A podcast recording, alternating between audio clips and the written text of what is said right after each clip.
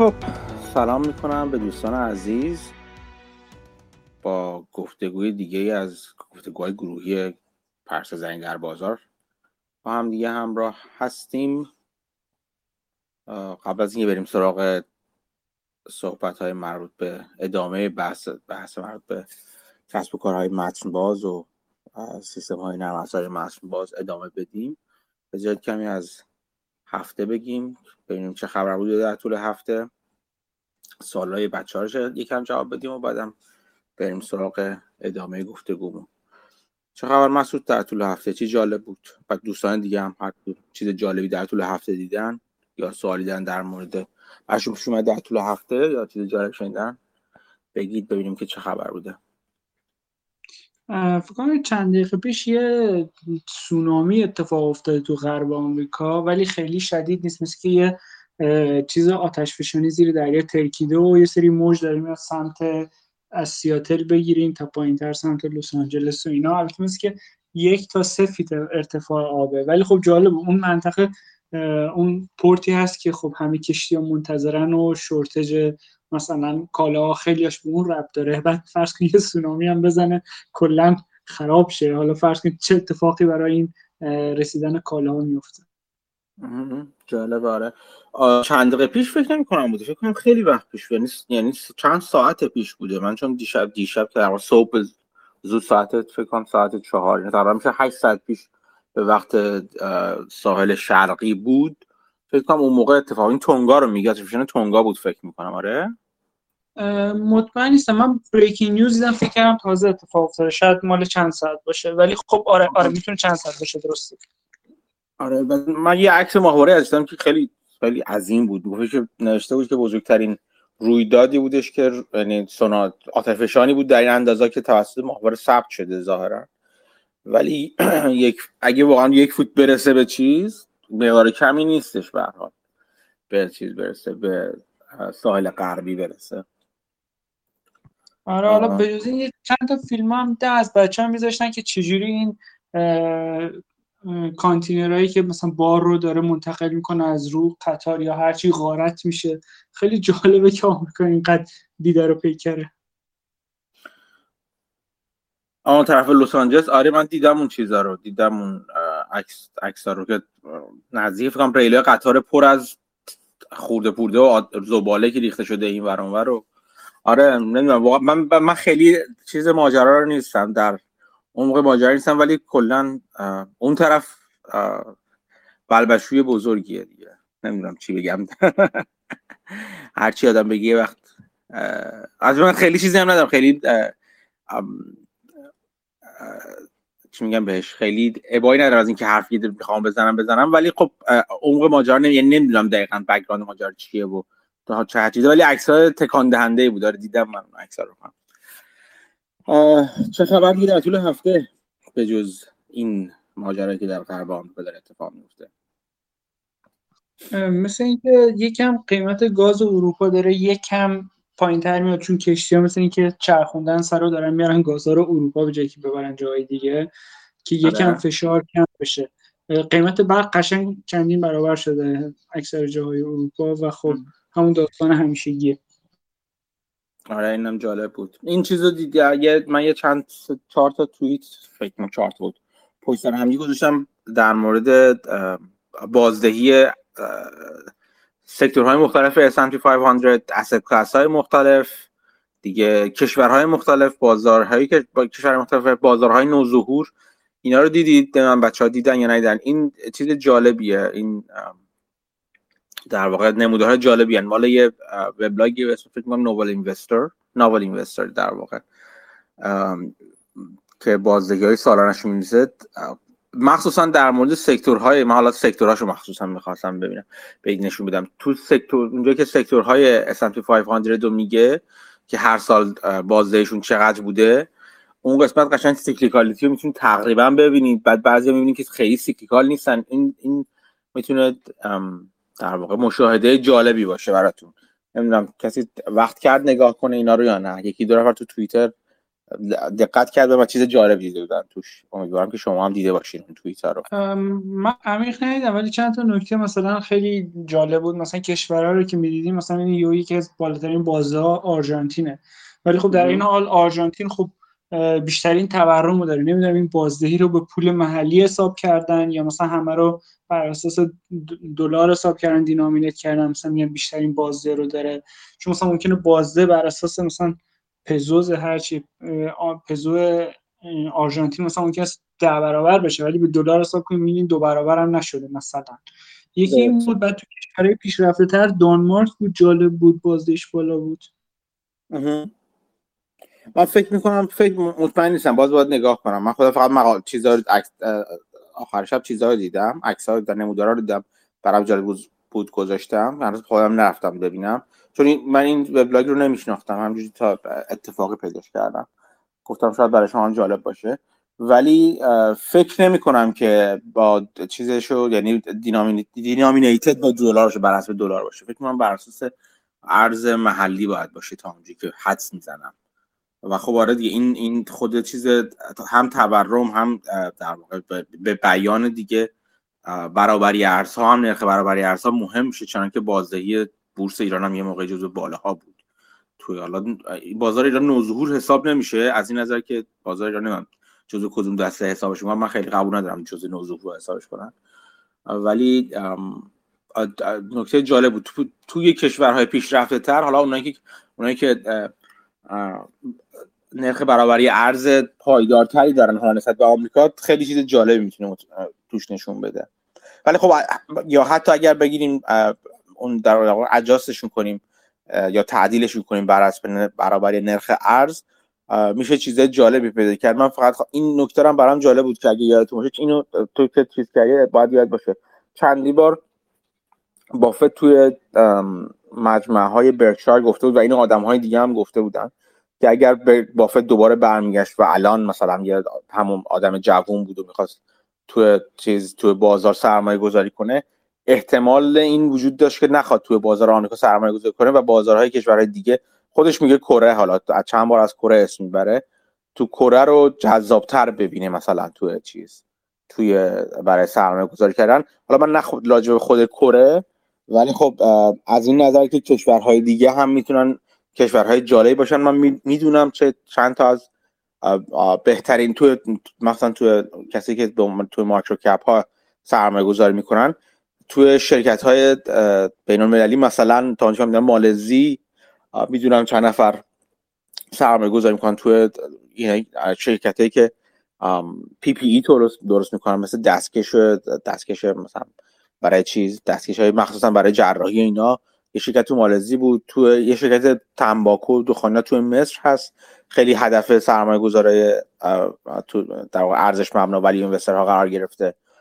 کشورهای اینجوری هستن، کشوری که حالا به دلایل مختلف چیزای جزا، یا خود مثلا مانیش بابر توی ترکیه سرمایه‌گذاری چیزی کرده، سرمایه‌گذاری که واضح هستن و به حساب اگر مقایسه بشه با شرکت‌های اگه مقایسه باشه با شرکت‌های آمریکایی، ماکرو کپ تقریبا حساب میشن یا اسمال کپ حساب میشن، ولی خب میتونن شرکت‌های بزرگی توی بازار محلی خودشون باشن. اینا هم جالبن اگر دسترسی به اطلاعات مالیشون داشته باشیم، شناخت داشته باشیم ازشون و خلاصه بشه در موردشون شناخت خوبی پیدا کرد و بشه به حسابرسی‌ها و حسابداری‌هاشون اعتماد کرد. اگر بشه این کارو کرد، میشه موارد جالبی پیدا کرد توی بازار بین‌المللی. آره، کلا یکی از چیزایی که من خیلی تعجب کردم تو کتاب اسنوبال راجع به بافت این بود که اون اوایل بیشتر سهامایی که می‌خرید سهامای اوور د کانتر بودن و اونایی که خب کوتیشن خیلی نداشتن، خیلی دنبالش نمی‌کردن و خب برای خرید فروشش کلی چونه می‌زد و یعنی هر چقدر تاریک‌تر و آدمای کمتری راجع به اون بازار بدونن و اطلاعات کمتری راجعش باشه، ظاهرا بافت بیشتر می‌رفت سمتشون، چون اونجا میتونست خب ادوانتج بیشتری پیدا بکنه. و اینی که الان میگین بره تو کشورهای دیگه، خب بازم در همین اساس این سعی بکنه بازارایی باشه که خیلی دنبالش نمیکنن، منطقی به نظر میرسه. ولی خب برای من جالب بود، من نمی‌دونستم که بافت اینقدر سمت این گوشه کنار دنبال سهام میگشته. آره، الان همینجوری من هنوزم میگم تو الان بازار فعلی اون کسانی که بیشتر از همه، تو کسایی که جوانترن، و بهتون بگم که سرمایه‌شون اونقدر بزرگ نیست، AUMشون اون asset under managementشون اونقدر بزرگ و زیاد نیستش. کسی که میشناسم قبولشون دارم، نه طرز فکرشون رو، همشون دقیقاً توی بازارهای ایلیکوید و نقد ناشونده تر دنبال چیز میگردن. چون یکی دو بار من مقاله‌های چیزیش هم گذاشتم دیگه، مقاله‌های آکادمیک مربوطه هم حتی گذاشتم دیگه. عملاً چیزی به اسم لیکویدیتی پریمیوم وجود داره و اینکه بابت سهامی که حجم در گردشش، حجم معاملاتیش بالاتر هستش، راحت‌تر قابل وارد شدن و بیرون رفتن از اون سهام قابلیتش وجود داره. یعنی از این نظر که حجمش اونقدر زیادی که شما با ورودتون یا با خریدن بخشی از بخش بزرگی از سهام خیلی اتفاق بعدی نمیفته، لازم نیستش، اون اسپرد فاصله بین بید و اسک زیاد نیست و خلاصه سهامی که نقد شونده تر هستن اصولا یه پریمیوم و یک فوق العاده قیمت روشون روی سهامش وجود داره و گرونتر هستن به نسبت سهام شرکت‌های مشابهی با کارکرد، با در واقع فاندامنتال مشابه ولی نقد شوندگی پایین‌تر. خب سرمایه‌گذار نه معامله‌گران، سرمایه‌گذاران ارزش مبنا چون افق دیدشون بلند مدت‌تر هستش، براشون نقد شوندگی چندان اهمیتی نداره اغلب و خب از این بازار میخوان استفاده کنن دیگه. و حالا این نقد ناشوندگی میتونه اشکال مختلفی داشته باشه. بعضیشون به خاطر اندازه شرکت هستش، به قول معروف مارکت کپ شرکت هستش، تعداد فلوت یعنی میزان فلوت سهام شرکت، سهام شناورش هست که بسا شرکتی هست باشن که قسمتی از بزرگی از فلوتشون، سهام شناورشون توسط داخلیای شرکت خریداری شده و نمیفروشن، داخلیایی که معامله نمیکنن و به قول معروف میگن، اصطلاحا میگن closely held هستن. این سهام یا ممکنه مثلا سهام شرکته باشن که over the counter باشن، به این معنی که تمام شرایط حضور در تالارهای اصلی بورس رو ندارن، یا مثلا سهام شرکت هایی باشه که دیگه به خدمت شما عرض شود که از نظر دیگه هم حتی پینک باشن یا دارک استاک باشن، به این معنی که درسته تو تالارهای بورس هستن یا حتی تو تالارهای بورس کوچیک‌تر هستن ولی حتی اطلاعات مالیشون رو هم به صورت مدونی که مثلا حالا SEC میخواد نمیدن بیرون.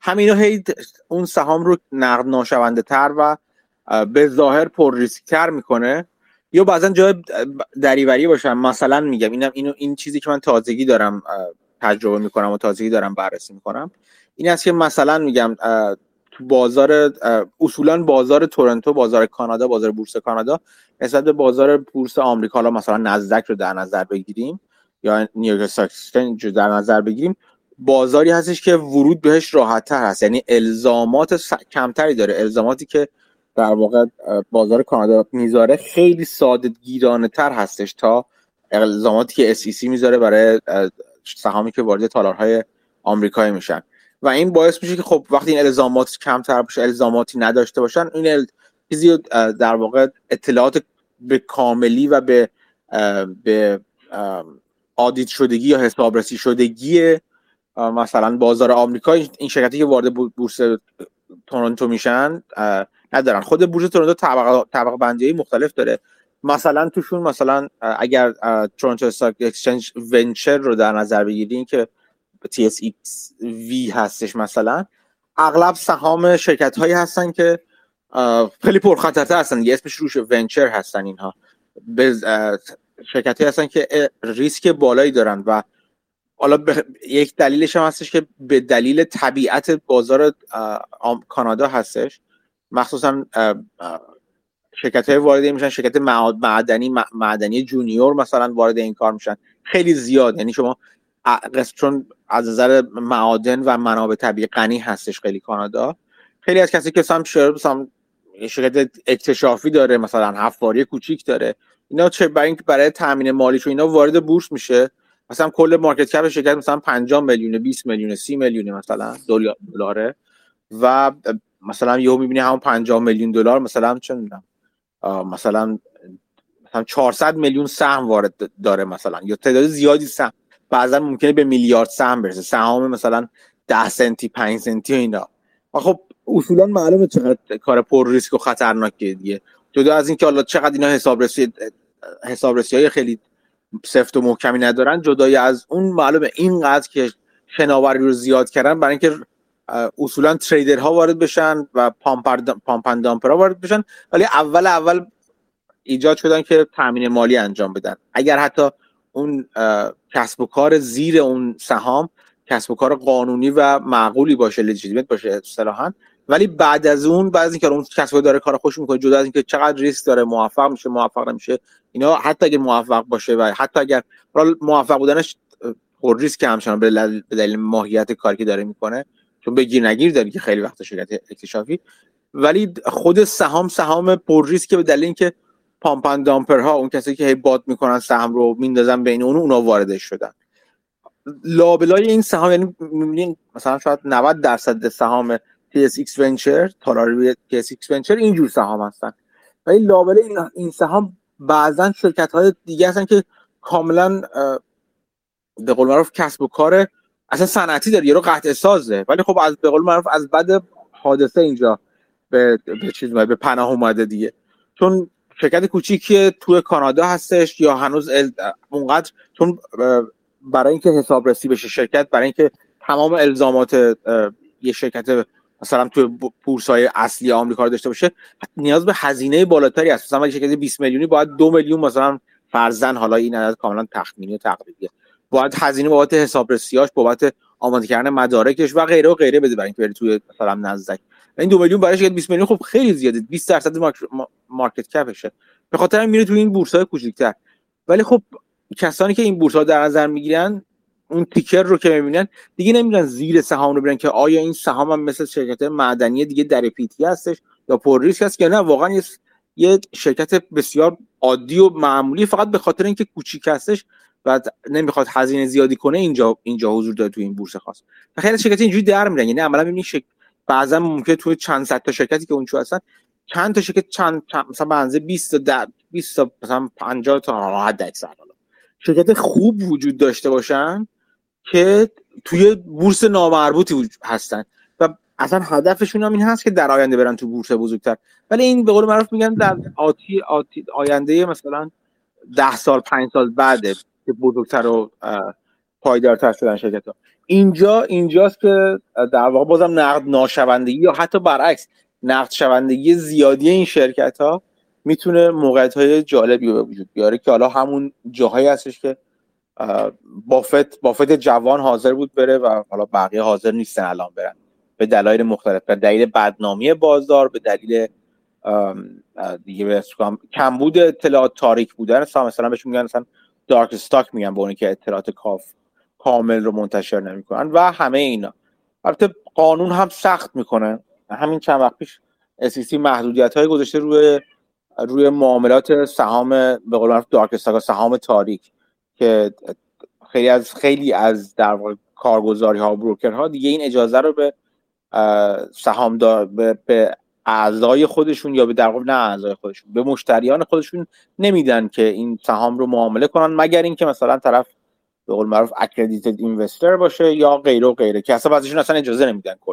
کلا دارک استاک رو خارج کردن و این سهام از دسترس سرمایه‌گذار خوردی مثل من مثلا که حاضره وقت اضافه رو بذاره تحقیق کنه یا مثلا ریسک‌های احتمالی یکی بررسی کنه هم دورتر و دورتر میشه و باید آدم به کسی مثلا مجبور به روش‌های به قول معروف عجیب غریب‌تر متوسل بشه تا بتونه این سهام رو معامله کنه، مثلا بره سراغ بروکرهای در پیتر یا مثلا چند نفر با هم یکی بشن بتونن مثلا یه اکانت بزرگ درست کنن، با اونا به صورت یه شرکت وارد سهام بشن و غیره که کار رو سخت‌تر میکنه.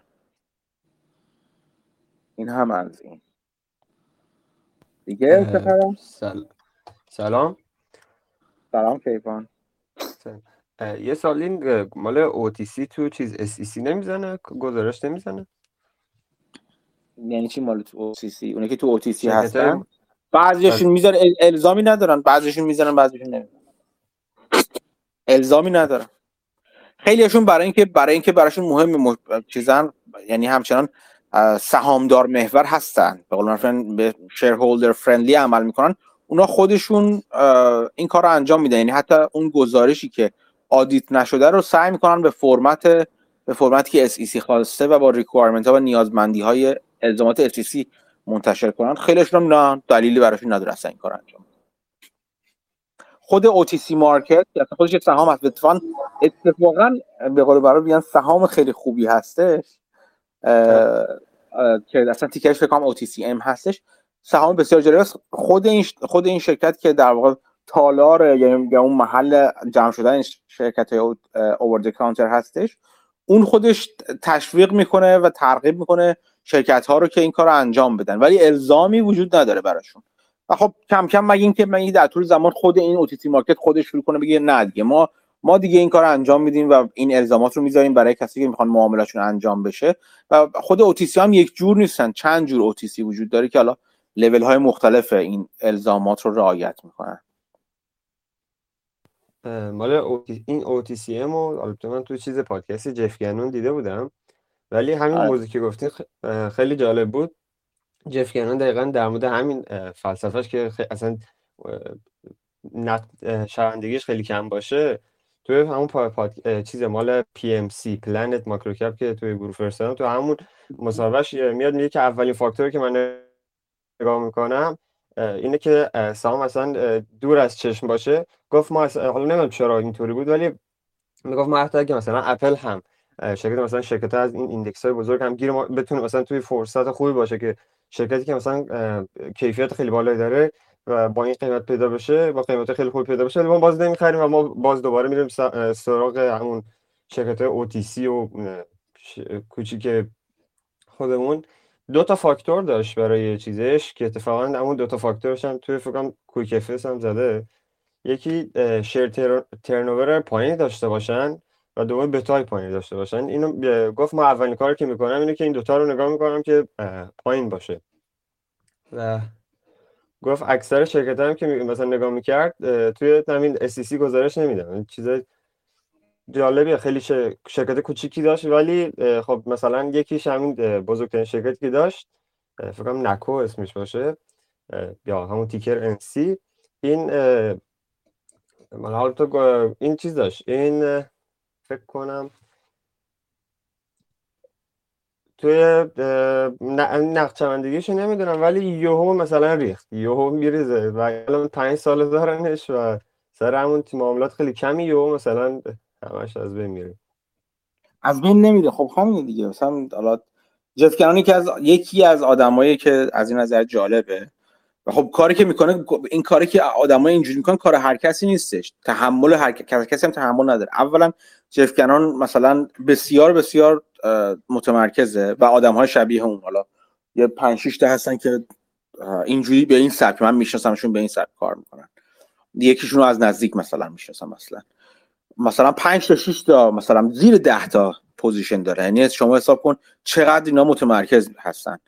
بعد به خدمتتون میگم اصلا براشون مهم نیست که شرکت سهامی که دارن مثلا 10% بیفته. یک سهامی که من یادم جف کنون مثلا مدت‌ها پیش داشت، مدت‌ها پیشم نبود، چند سال، 1-2 سال پیش شاید بودش، شرکت بیت واچرز مثلا بود، مثلا 90% میافتاد. بس این اتفاق میفته براشون، یعنی تلاطم های عجیب و غریب دارن شرکت و خب شما میتونید خودتون تصور کنید اگر سهامی داشته باشین، یعنی یه سهامی داشته باشین که 5 تا سهام بیشتر نشه باشین.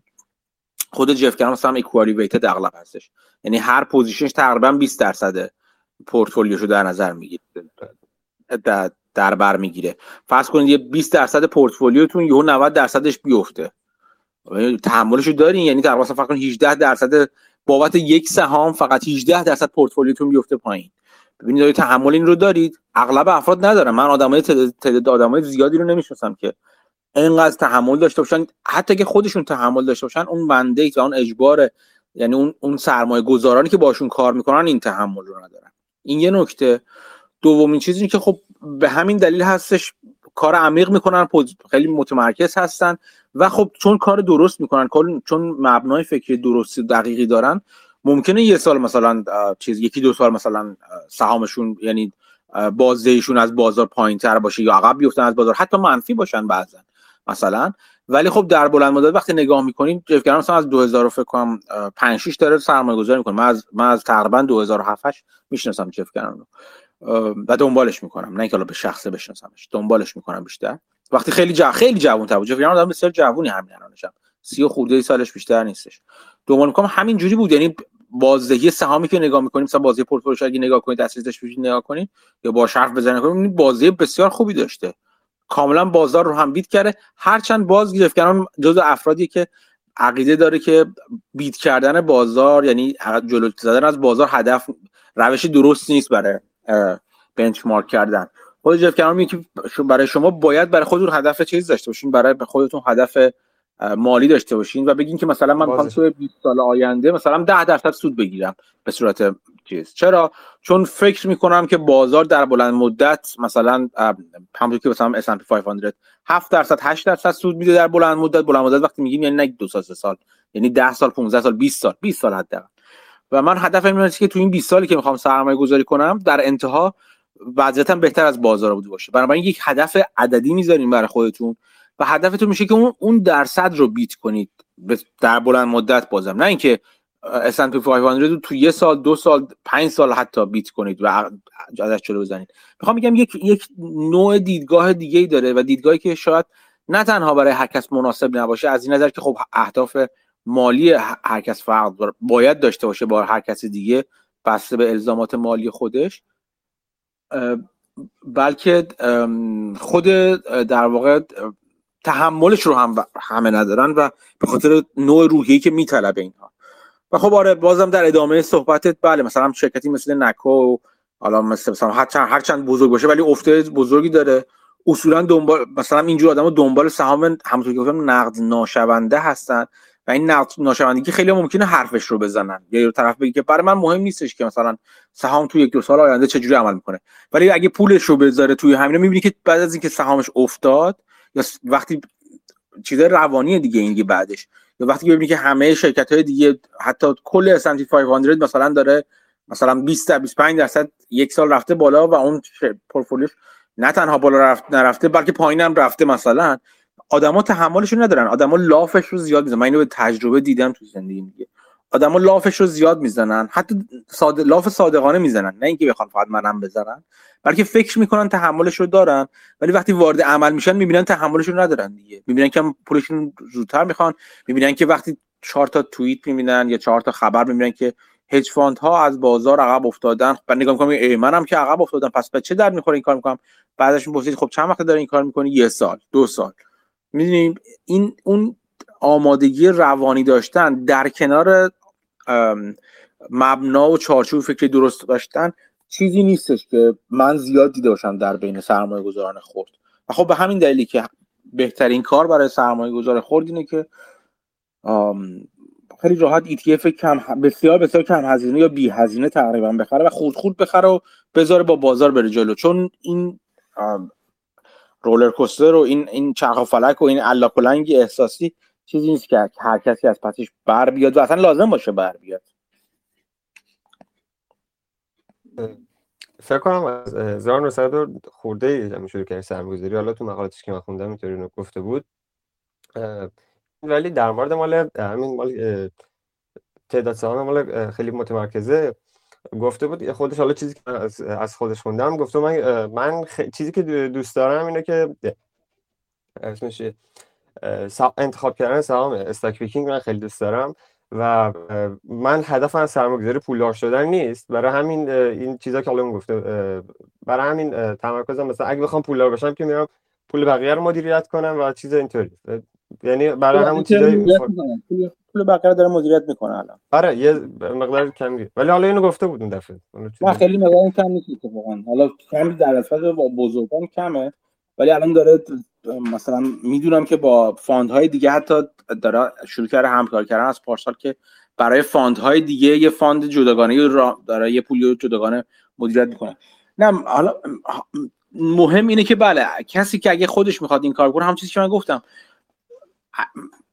برای خود من چند بار توی پادکست توی گفتگوها اینا گفتم این کار مورد علاقه منه، مثل کسی که دیدی یکی باغبونی دوست داره، یکی نجاری دوست داره، یکی هر کسی یه کاری دوست داره، یکی چه می‌دونم کباب درست کردن دوست داره، حالا هر کسی یه چیزی، یکی آشپزی دوست داره، یکی کتاب خوندن دوست داره، هر کسی یه چیزی، یه کار مورد علاقه‌ای داره که غیر از شغلش مثلا یا غیر از کاری که برای پول درآوردن می‌خوادش دوست داره اون کارو.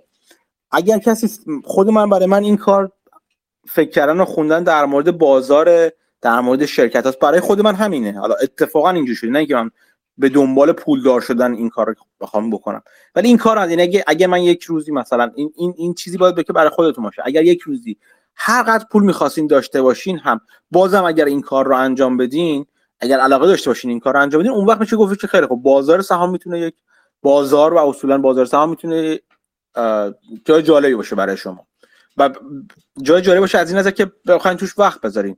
این که حالا آیا بتونید و تحمل روحی و توانایی روحی و در واقع روحیتون هم بهش بخوره بحث جداگانه یه، یا اینکه بخواید زمان این رو بذارید که توش یاد بگیرید، چون هر یادگیری وقت میخواد دیگه، بخواید این کار بکنید ماجرای جداگانه یه. اینجور جف کردن دقیقاً تعریف این آدمه دیگه، یعنی هدف اولش وقتی اومد وارد بازار شد این نبوده، چون که هدف منم نبوده، هدف خیلی دیگه هم نبوده. این کار خود بازار موجود جالبیه برای اینجور آدم‌ها، حالا برای ما آدم‌ها هستن، ماهایی که جزء این دسته قرار می‌گیریم. اگر برای شما این هستش خب جالبه، اگه نه بی خودی عمر رو آدم نباید تلف کنه. اگه مثلا من نجاری دوست داشتم ولی برم تو بازار سهام چون می‌خوام پولدار بشم، خب این هدف غلطیه دیگه. بعد در مورد مال بنچمارک همون که گفتین، حالا خودش البته یه چیزی گفته بود مثلا مشخص کنید که مال بازنشستگی چطوریه، ولی دلیلش حالا این بود که مثلا گفت شما سال 2000 اگه نگاه کنید، مثلا سال 2000 شما میگید به خاطر خیلی نابغه اید، ولی بعد 2008 اگه بنچمارک گذاری میگید چقدر مثلا خیلی احمقید، و در طول زمان درصدی که شما در دراز مدت دقیقاً دارید یه کارو میکنید و ولی بازدهیتون چون که در مقایسه با شاخص مثلا متفاوت میشه، اون شاخص تفاوتش ایجاد میکنه. فکر میکنید که مثلا بعضی موقع احساس مثلا چیز این احساسه بهتون مثلا احساس چی بهش میگن خاصی بهتون دست میده که مثلا میتونه توی سرمایه‌گذاریتون مثلا چی تاثیر بذاره.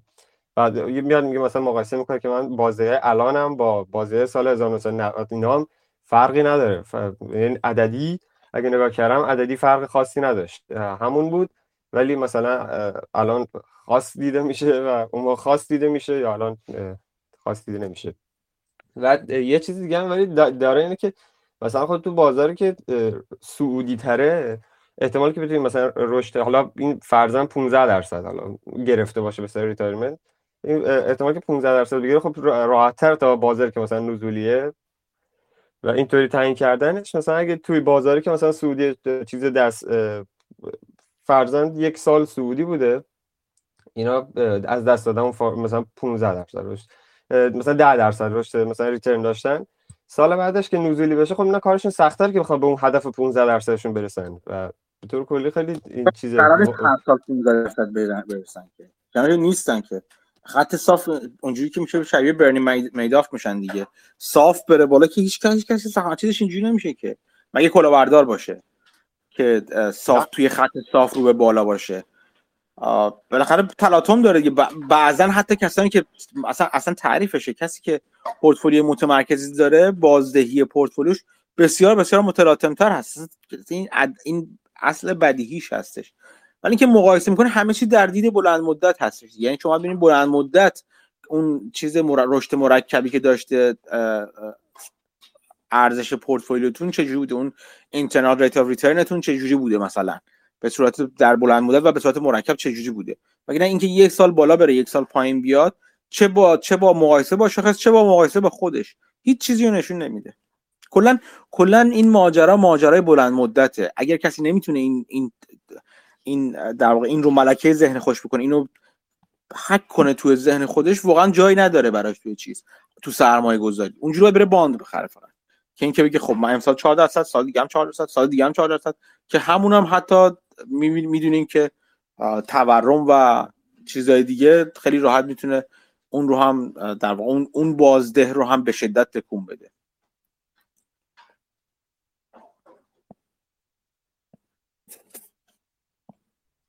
یه ریتوییت جالب امیر ساجدی زده بود، نمیدونم دیدین یا در مورد اینکه گوگل چجوری تو اکشن های ادورتایزمنتش کلک میزنه، دیدینش؟ نه ندیدم، چی بودش؟ این دارن یه کامپلینیه که علیه گوگل شده، مثل اینکه یه شواهدی هم براش هست که مثلا وقتی بید اکشن میذارن، بید بکنن برای ادورتایزمنت، گوگل کلک میزنه. چجوری؟ خب قبلا مدل اکشن این بوده که خب هر کی بالاترین قیمتو میگفت مثلا اینو بهش میدادن و همون قیمتی که میگه. بعد برای اینکه خب خیلی قیمتو بالا نره اومدن مثلا به نفع کانسیومر هم باشه، اومدن یه مدل دیگه اکشن داشتن که سکند بیدو برمی‌داشتن، یعنی میدادن به نفری که بالاترین بید رو داده. ولی دات اکشن به اینا میگن.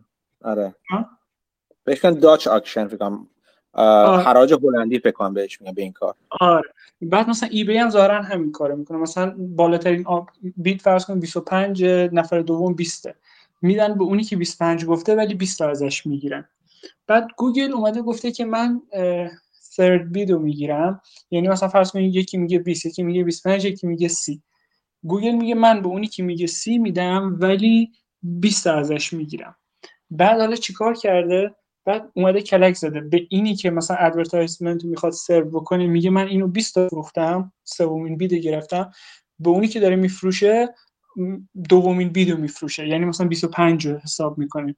بعد اختلاف این دوتا رو اسپردش رو میذاره تو جیبش، بعد این پوله رو بعضی وقتا استفاده میکنه که ادورتایزمنت های دیگر رو توی فاندی میذاره که اون عملا بازار اونا رو منحل کنه، همه رو خودش بگیره.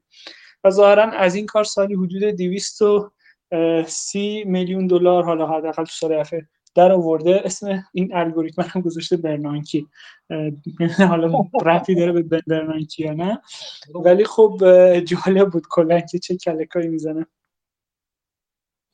آره من نمیده بودم، نه جالب بود باشه. حالا الان شکایت شده علیه گوگل، نه ظاهرا یه چیزی شده، یه چیزی مطرح شده ببرن دادگاه، ولی خب من دیگه خیلی فالو نکردم. توییت امیر ساجدی اینو ریتوییت کرده بود از یه یاروی هم دوباره از یکی دیگه ریتوییت کرده بود که یه مقاله نوشته بودن، یک شخص حتی ایرانی بود یه چینی هم بود، یه مقاله نوشته بودن که از این بازار آکشن ها میشه اینجوری سوء استفاده کرد. بعد چند سال بعد گوگل مشخص شد همین سوء استفاده رو داره میکنه. آها من فکر کنم اون مقاله ها رو فکر میکنم دیدم یکی دیگه، فکر کنم رامین کوبی بود یا کسی دیگه ریتوییت کرده بودش، فکر میکنم رامین کوبی بودش که ریتوییت کرده بود که گفت که این درس اقتصاد اینجوری به درد میخوره. فکر میکنم یه همچین چیز دیدم، من ندیدم دقیقا، ندیدم شدم چی بوده. مقاله یکی بود به اسم شنگولی و یکی به اسم علی اکبر یا یه همچین چیزی اسم ایرانی. آقای اکبری بود هم که با این برنده جایزه نوبل اقتصاد قبلی هم همکاری کرد یا مصاحبه کرد تو شرق، فکر میکنم باش مصاحبه کرد. آره فکر اکبرپور، فکر میکنم اکبرپور نبود شاید یه اکبر یادمه، حالا دقیقاً آره فکر می‌کنم همین بوده. خب جالبه حالا باید ببینم. من هنوز چیزم نخوندم، حتی فرصت نکردم این ممو مارکس رو هم بخونم، خیلی سرم شلوغ این چند وقته. کسی خونده ممو هاوارد؟ گوش دادم نخوندم. خب چطور بود، چی بودش؟ جالب بود، داشت راجع به اینکه اولش میگه که خب من فکر کنم دیگه ممو قرار نیست بنویسم چون به همه موضوعات پرداختن، ولی دوباره موضوع جدید پیدا میشه، اینجوری شروع میکنه. بعد کلا موضوعش ربط داره به بحثش موقعی که تو این دوره پاندمیک با پسرش که اونم فاند منیجر ظاهرا توی خونه زندگی میکردن و خب یه بحثایی میگن. پسرش تو سمت مثلا کریپتو یکم هست ولی بیشتر خرید مثلا گوگل و آمازون و چیزای این شکلی و خب با هاوارد مارکس بحث جالبی داشتن. این بحثش راجع به فروختنه که کی وقت فروش یک کمپانیه. بعد مثلا بحث می‌کنه که مثلا راجع به یه سری منطقه هست، مثلا میگن اگه بازار یکم رفت بالا میتونی یکم تیک پروفیت بکنی، یا مثلا جمله مثل you never lose by taking a profit یا چیزای این شکلی. راجع به اینا بحث میکنه و میگه که خب خیلی از اینا غلطن. از حاصل نتیجه بحث خودش با پسرش میگه مثلا وقتی شما چه میدونم معتقدی که گوگل هنوز آندر ولیو، چرا تیک پروفیت بکنی؟ مهم نیست که 100 برابر هم رفته باشه بالا. اگه شما فکر میکنید هنوز جا داره و آندر ولیو، نباید پیاده بشین. بخوای اگه پیاده بشین فکر کنید مارکت کورکشن میخوره، بخواید بعداً سوارشین اینا این کارا مارکت تایمینگ و معمولاً جواب نمیده و خب پلوش این بحث است که بحث اپورتونتی کاست میکنه و همه این داستانا که کی باید فروخت سهمی رو. آره خب جالب باشه، چرا چه چیزی جالب باید برم من بشینم بخونم یا گوش کنم اینو. پس اتفاقاً چیز به جایی بودش، به خاطر اینکه من یه مقاله از این فکر کنم چارلز اکری هست یا ریچارد اکری فاند، یکی از چیزا، یکی از سرمایه ولی اینوسترهای خیلی معروف هستش، KRE فامیلش، یه اکریفان داره. یه مقاله چند وقت پیش فکر میکنم نوشته بود، شاید چند سال پیش بود نوشته بود، به اسم هنر نفروختن، The Art of Not Selling هم چیزی بودش فکر میکنم، که اون تو اصلا میاد که چرا اصلا نباید بفروشید، حتی اگر overvalue بشه هم دلیل نداره لزوما بفروشید، اگر شرکت داره خوب داره عمل میکنه همچنان، اگر شرکت تو چیز خریدین، اگر شرکت آندر ولیو خریدین و با شرکت داره میره بالا و خوب عمل میکنه، باید انتظار نداشته باشین یک زمانهای اوور ولیو بشه، ولی توش میگه که نباید بفروشین، یعنی دیدشون این هستش که نباید فروخت، به خاطر چند تا دلیل میاره. یکی اینکه اغلب شرکتی که داره خوب عمل میکنه در واقع درست پرفورم میکنه، و همون وقتی میگه خوب عمل میکنه اصلا همونطور که بدیهیه، امیدوارم تا حالا دیگه برای همه شنونده ها و دوستان بدیهی شده باشه، منظور اون خود شرکت هست نه سهام شرکت، داره خوب پرفورم میکنه و خوب عمل میکنه. وقتی همه چی داره طبق روال میره، داره جلو میره، شرکت طبق انتظار ما و حتی بهتر از انتظار ما داره عمل میکنه، از این نظر که مثلا فروشش، رشدش، مارجین هاش، هر کاری که قرار بوده بکنه رو داره میکنه، حالا ممکنه رشد نباشه شرکت، ممکنه جلو ضرر رو داره میگیره یا هر چیزی، اگر بهتر از انتظارات ما در حال عمل کردن باشه خود شرکت از نظر فاندامنتالش و از نظر مبانی و اصل شرکت، کار کرده خود شرکت، نباید بفروشینش به چند دلیل. اینکه یک شرکت خوب عمل میکنه باید انتظار اینو داشته باشید که سهامش خیلی بهتر از خودش عمل کنه یا زمانهایی، یکی این هستش.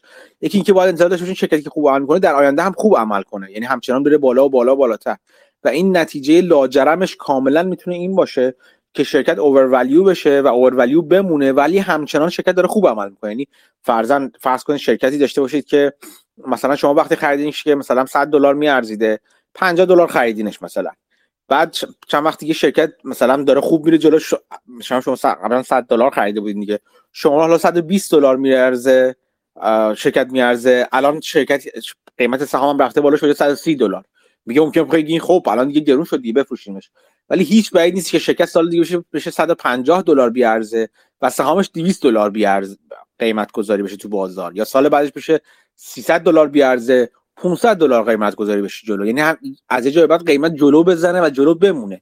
این اتفاقی که میفته چون بازار حاضر میشه بابت شرکتی که داره خیلی خوب عمل میکنه پریمیوم و فوق العاده بالاتری رو هم بده، و شما اگر زود ازش بیاید بیرون چه بسا در واقع عقب بیفتین. اون چیزی که مانگر هم میگفت دیگه توی آخرین گفتگویی که فکر میکنم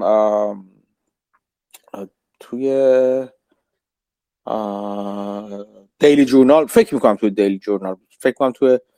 توی یاهو هم پخش شد فکر میکنم، که باش مصاحبه کردش، یاهو فایننس بکنم پخش مصاحبه کردش، اونجا راجع به BYD میپرسه ازش، شام برکشار بود، من دقیقا خاطرم نیستش، که در واقع جاجو بیوایدی دیلی جورنال بود که ازش میپرسه و میگه که قیمتش خیلی بالا رفته اینا، بعد مانگر میگه که من دارم یاد میگیرم که سعی کنم نفروشم سهام رو، و با اینکه قیمتش اصطلاح فیس ریپینگ والویشن رو استفاده میکنه، یعنی اینقدر بالاست که انگار داره صورت آدمو پاره پوره میکنه، اینجوری همچین اصطلاحی استفاده میکنه، با اینکه والویشنش شرکت به شدت گرون شده، ولی چون خود شرکت داره خیلی خوب عمل میکنه میگفت که ما سعی میکنیم که نفروشیم و نگهش میداریم.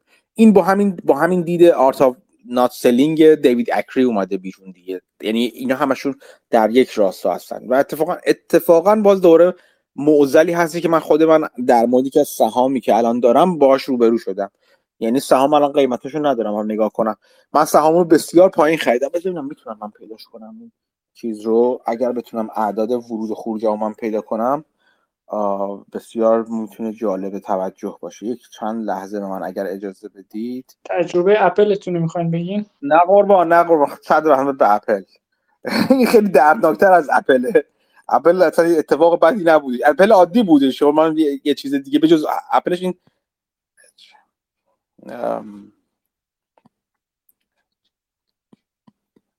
فکر میکنم بذارید ببینم که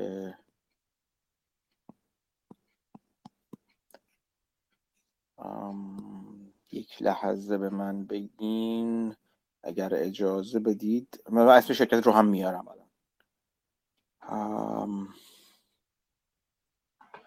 خب من یه شرکتی هستش خریده دارم، شرکت آموزشی که قبلا حرف زده بودم راجبش، من الان دارم تاریخ‌های چیزا نگام، 8 اپریل سال 2020 یعنی 2021 پارسال خریدمش، یعنی کمتر از یک سال پیش.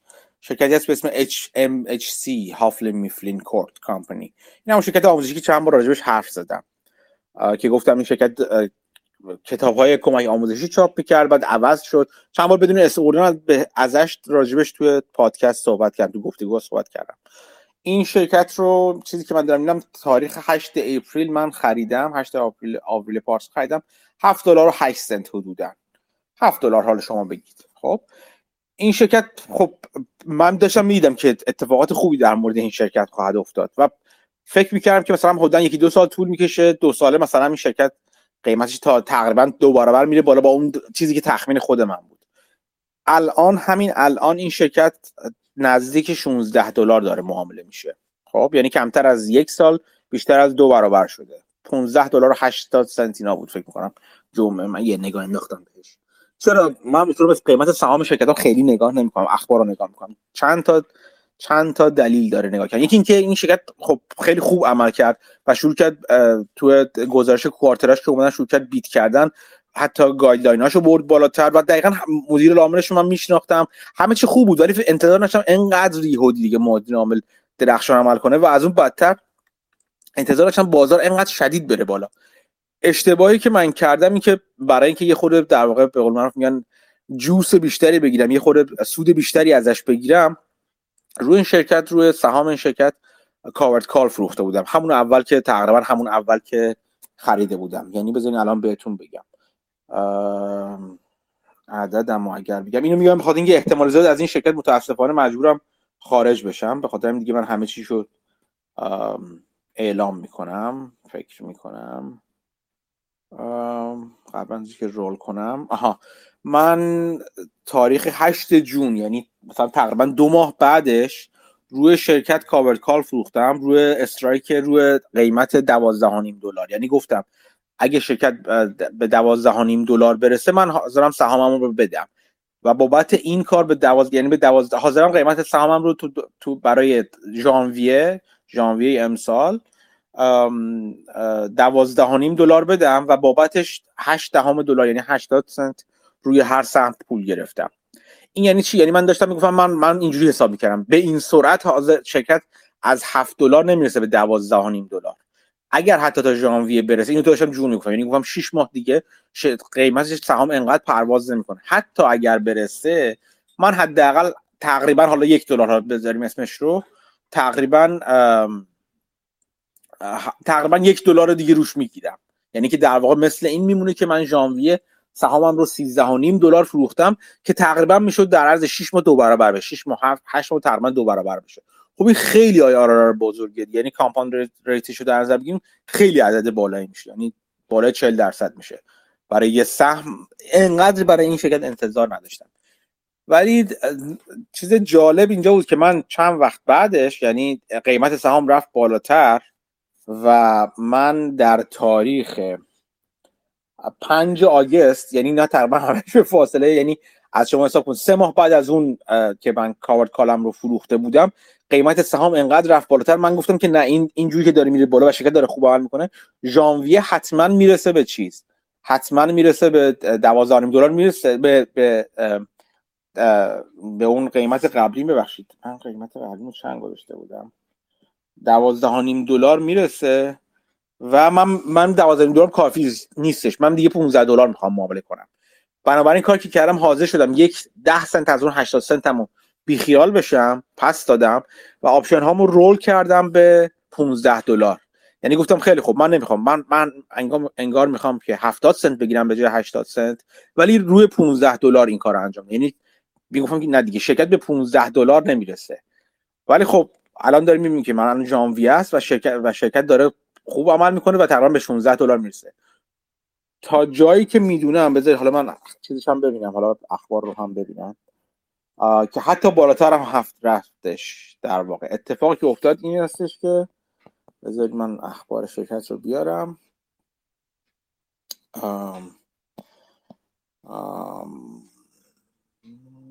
postmark gains reports on exploring potential sale. بله دقیقا، یعنی دیروز بعد از بسته شدن بازار شرکت اعلام کرد که احتمالاً یه پرایوت اکوئیتی میخواد این شرکت رو بخره.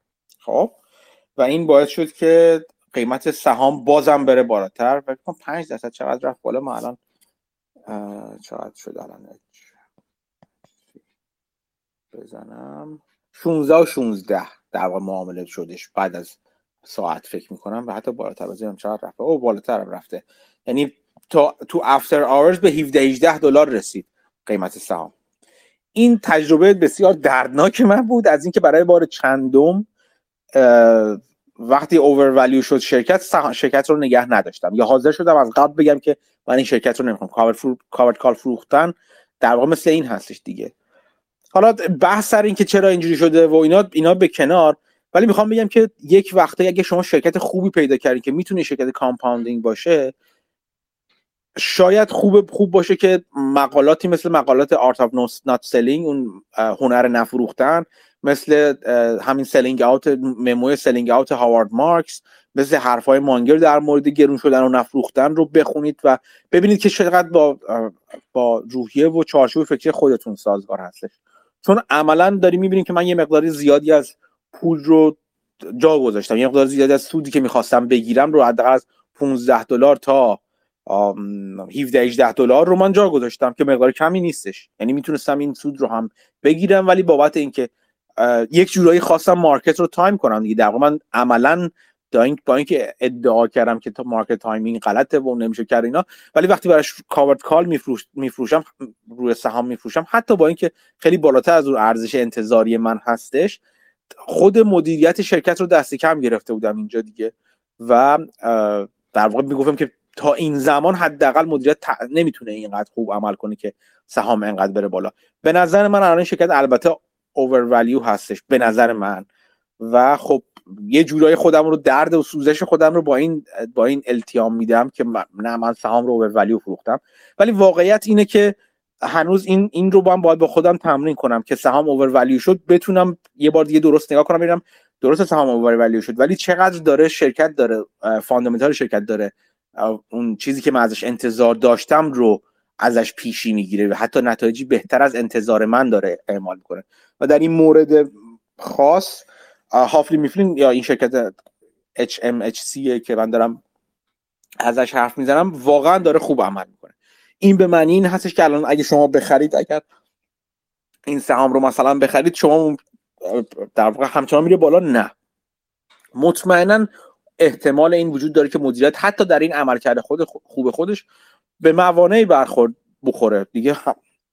هر پروژه عقب افتادن داره، شکست داره، بالاخره یک رونده. همه مدیریت هم که همش موفق نمیشن که، ولی خب ماجرا این است که این دید درست است. اگر برگردیم و به حرفایی که من در مورد این شرکت بدون که ازش اس بیارم زدم گوش کنید، این همون اینفلکشن اینوستینگ هست که من گفته بودم دیگه. یعنی شرکتی رو من پیدا کرده بودم که داره یک تحولی رو در موردش اجرا میکنه، در مورد کسب و کارش اجرا میکنه، از یه مدل asset heavy داره تبدیل میشه به یک مدل asset light، داره تبدیل میشه به یک جور شرکت SaaS داره تبدیل میشه. حالا این سرویسی که به صورت در واقع software as a service که داره میپوشه داره تبدیل به یک پلتفرم میشه، به یک پلتفرمی میشه که چندین خوبی داره، جدا از اینکه سبکه و asset زیادی نمیخواد و leverage بالای operation بالای خواهد داشت. و دیگه به شما عرض کنم، به خدمت شما عرض کنم که مدیریت حتی خیلی بسیار خوبی داره، مدیریتی کارش اصلا این بوده و این کار انجام داده. یعنی همه اون چیزایی که در مورد جمع شدن چندین فاکتور با هم دیگه و یک تحول بزرگ حرف زدم در مورد شرکت برقرار هستش، میتونستم من شاید انتظار اینو داشته باشم که حداقل روش کاورد کال نفروشم و بذارم ریزتر و موشکافانه‌تر عملکرد این شرکت رو در طول زمان در نظر بگیرم و شاید سود بیشتر بگیرم. همین الان این شرکت سود بسیار عالی بر من آورده، اصلا در این شکی نیستش. شما دارید میبینید که از اپریل تا الان، یعنی کمتر از چقدر 9 ماه پیش مثلا تا الان شرکت بیشتر از 2 برابر شده، یا من شرکت رو به قیمتی بیشتر از 2 برابر خواهم فروخت و خب این خیلی خوبه دیگه، عالیه دیگه. 100% سود مثلا در کمتر از 40% در کمتر از یک سال ولی خب این میتونست یکی از مالتی بگرهای من باشه. یکی اینو میخواستم بگم در مورد همین که بیشتر فکر کنید به این نفروختن و اینکه آیا بهتر نیست نفروشید. اصلا یک دیدی به اسم کافی کن پورتفولیو از همین جا اومده بیرون که البته مثلا موافقان مخالفان زیادی داره که شاید یک بار مفصل‌تر راجعش صحبت کنم. دو تا موضوع رو اینجا بگم. یکی اینکه همین کافی کن پورتفولیو یا اصلا نفروختنه. این از اینجا اسمش اومده که نمیدونم شاید تو گروه قبلا صحبت کرده باشم راجبش. خیلی از افرادی که دیدن این جور مقالات زیاد نوشته شده در مورد کسی که مثلا فرضاً فوت کرده، بعد میرن تو وسایلش جمپ میگردن میرن که مثلا یه سهامی داره که مثلا مال 100 سال پیشه، نه 100 سال پیشه، مثلا مال خیلی وقت چندین سال پیشه و الان اون موقع مثلا خریده $1، الان قیمت سهام $500 و یارو میلیونر مرده مثلا. یا مثلا خیلی از پولدارهای ناشناس که یا غیر معروفی که میگن همینجوری پولدار شدن. کارشون بود که سهام شرکت‌های مختلفو خریدن گذاشتن کنار، اصطلاحا میگن توی یه قوطی چیز گذاشتن. ما میگیم کرده زیر بالش تو دوشک کرده فلان چیز رو یا زمین، یا اینا که دیدین مثلا تو ایران اینجوری خیلی این بیشتر دیده میشه که مثلا طرف زمین میخره یه جای پرتابادی، بعد چیزشو سندشو میندازه کنار یا میکنه به قول معروف میکنه تو دوشکش تو بالشش یه گوشه میذارتش، میذاره صندوقش کنار. تا سالها بعد قیمت این زمین یا این دارایی هر چی که باشه چندین برابر شده. مثلا از بابت این خریدن، کنار گذاشتن و نفروختن هستش پولدار شده. این اتفاق چند بار ثبت شده تو آمریکا، حداقل من میدونم ثبت شده که به خاطر این به کافی کن پورتفولیو معروف هستش. کافی کن همون این قوطی‌هایی که توش قهوه می‌ریزن و می‌فروشن هستش که اون موقع مثلا این رسید سهام که می‌گرفتن الان دیگه کسی رسید سهام نمی‌گیره در واقع، یا سرتیفیکیت و گواهی سهام الان نمی‌گیره در واقع، گواهی الکترونیکی هست که بروکرتون نگه می‌داره. قبلا که بروکرها نبودن و اون بروکرهای به صورت شرکت نبودن و کارگزار شما برای شما این سهام رو می‌خرید و گواهیشو مثل اون سند سهام بود در واقع به طرف میداده، طرف لوله می‌کره مینداخت توی این قوطی قهوهش کنار و بعدن قوطی قهوه رو باز می‌کردن مثلا می‌دیدن توش مثلا سهام فلان هست و سهامی هست که چندین برابر چند صد برابر شده حتی. و خب این استراتژی اینه دیگه. استراتژی از اینجا میاد که میگه شما شرکتایی که فکر می‌کنین خوبه رو بخرید بندازین کنار، اصلا دیگه نگاهش هم نکنین، حتی هیچ وقت نفروشین. خب تو این مثل یک جورایی مثل ونچر کپیتال میشه از یه طرف، نه از این جهت که دنبال شرکت‌های پرریسک میگردن، ولی از این جهت که خیلی از شرکتایی که نگاه کنیم بعد از سال‌ها مثلا شرکت ورشکست میشه دیگه، یعنی اصلا صفر میشه سهامش، چون شما قرار نیست دست بزنید، به هیچ دست نمیزنید. یعنی اصلا خیلی به صورت کوانتوار و ماشینی نگاه میکنن خیلی‌ها به این قضیه و براشون مهم نیستش، هی میخرن میذارن کنار و بعضی از شرکت‌ها صفر میشن، بعضی از شرکت‌های خیلی از شرکت‌ها در واقع خریداری میشن، یعنی شرکت بزرگتر یا پرایوت اکوئیتی یا هر شرکتی دیگه میاد خلاصه این شرکت رو میخره و یه پریمیوم میده و در واقع اینجوری از پورتفولیو شما خارج میشن. و اونایی هم که میمونن که دیویدند میدن، اگه دیویدند دارم حساب کنین در طول سالیانی که دادن به علاوه قیمتی که در نهایت مثلا بعد از مثلا 20 تا 30 سال این سهام رسیده، میبینین که اوه چه سود بزرگی بردید. خلاصه این به این نوع نگاه خریدن و کنار گذاشتن و روش نشستن یا روش خوابیدن یا هر چی میخواین اسمشو بذارید، این یک اصطلاحه بهش میگن کافی کن پورتفولیو یا کافی کن اینوستینگ مثلا، که موافقان و مخالفان زیادی داره. در آدمای عاقل، یعنی آدمای بسیار زیرک، هم مخالفش هستن. مثلا کسی مثل جف کران مثلا کران امروزش اسپوردیم باهاش مخالفه، از طرف دیگه آدمای دیگه هستن که حالا من دقیقاً الان تو ذهنم نمیاد، مثلا مثل همین چارلز اکرینا باهاش میتونن خیلی موافق باشن و تا حد زیادی حداقل باهاش موافق باشن. این یک چیزی است که میخوام حالا شاید یک بار در مورد دلایل موافقان و مخالفان و این نوع نگاه راجع به این استراتژی حرف بزنیم. یکی دیگه هم یکی از بچه‌ها فکر کنم سام بودش پرسید که چجوری شرکت‌ها همچین قیمت گذاری‌هایی میکنن، این معاملات رو انجام میدن. چون سام جزو بچه‌های گروه پورتفولیو اصلا در واقع در جریان این چیز بود، این معامله سهام بود، این سال رو احتمالاً پرسیده چون خبر رو دیده. قاعدتاً اینجوری هستش که private take out یا در واقع private buy out اصطلاحاً قاعدتاً باید بر اساس این انجام بشه که شرکت رو میان بر اساس EBITDA، یعنی ضریبی از EBITDA، earning before interest tax depreciation amortization قیمت گذاری میکنن و قاعدتا مثلا حدود مثلا بسیاری داره 4 5 ایبیتدا، بسته به نقد شوندگیش داره، بسته به اندازش داره، 4 5 تا 6 7 ایبیتدا مثلا قیمت گذاری میکنن.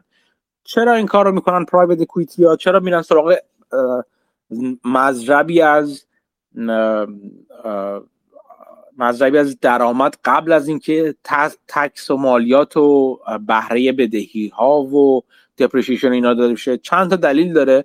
دلایل اصلیش حالا چند باری صحبت کردیم راجبش، ولی دلایل اصلی و عمدش اینها هستن که یکی اینکه این در واقع خود کور بیزنس رو در نظر میگیره، یعنی میگه خود بیزنس شرکت مؤسسه عملیاتی داره چه جوری عمل میکنه، مخصوصا اگه دپریسیشن امورتیزیشن شرکت ما ناچیز باشه و کپکس پایینی داشته باشه شرکت اون، عملا دپریسیشن امورتیزیشن رو عملا میشه گذاشت کنار در مورد شرکت‌ها. شرکتی که مثلا این شرکت ما میتونه برقرار باشه چون شرکت نرم افزاری داره میشه، و میخوان ببینن که اگر خود شرکت ما بدون اینکه ساختار سرمایه توش تاثیرگذار باشه، یعنی اینکه با چقدر بدهی داره این کار انجام میده توش چیز باشه، و اینکه چقدر مالیات میده چقدر توش باید تاثیرگذار باشه، خود بیزنس ما داره چجوری عمل میکنه. به خاطر میرن سراغ ارنینگ بیفور اینترست اند تکس، دپریسیشن امورتیزیشن رو فرض کنید صفر هستش یا فرض کنید ناچیز هستش، میرن سراغ اون.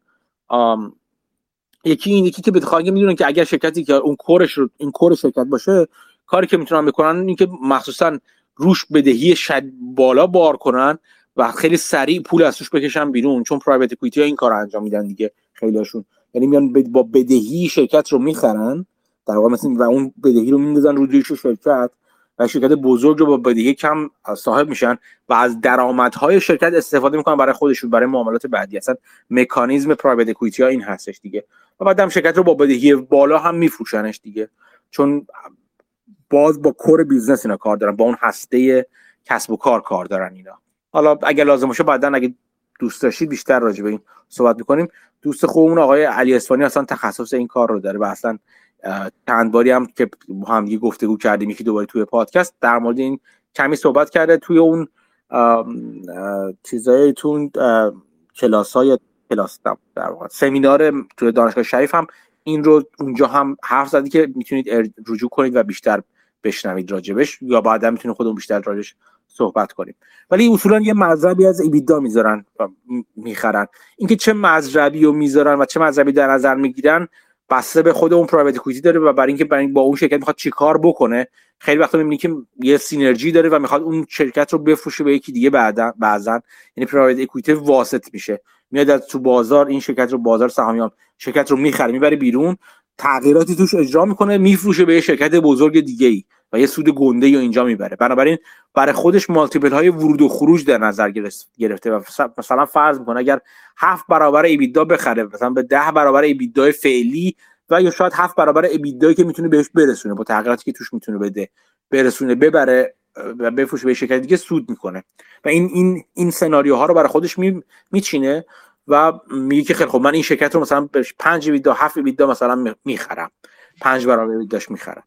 اینم جواب سوال سام بودش تا حدی، امیدوارم جواب شده باشم، اگه نه بپرسه ادامه بدم در موردش. ولی خب به دید اون پرایوت اکوئیتی بستگی داره که برای چی میخواد بخره، چی کار میخواد بکنه. خیلی وقتا پرایوت اکوئیتی خودشون در واقع تخصص خاصی دارن. من کدوم پرایوت اکوئیتی در هنوز میخواد بخره خیلی خبر رو روش ریز نشدم که کدوم پرایوت اکوئیتی میخواد این شرکت رو بخره، ولی بعضیشون مثلا اینجوری که اصلا روابط خوبی دارن با مثلا با شرکت‌های دیگه هدفشون که میدونن اصلا برای اون شرکت دارن اینو میخرن و میدونن که اون شرکت چه تغییراتی میخوام بدن. مثلا میگم مثل آدمی میمونن که مثلا فرض کن من یه مقدار نجاری و ریستوریشن بلدم، یعنی میرم مثلا اساسیه قدیمی چوبی رو میخرم، پاکش میکنم، تعمیرش میکنم، رنگش میزنم، روغن جلا میزنم، همه کاراشو میکنم، میفروشم به نفری که دوست داره، علاقه‌مند به داشتن مثلا اساس عتیقه یا قدیمی تر توی خونش. مثلا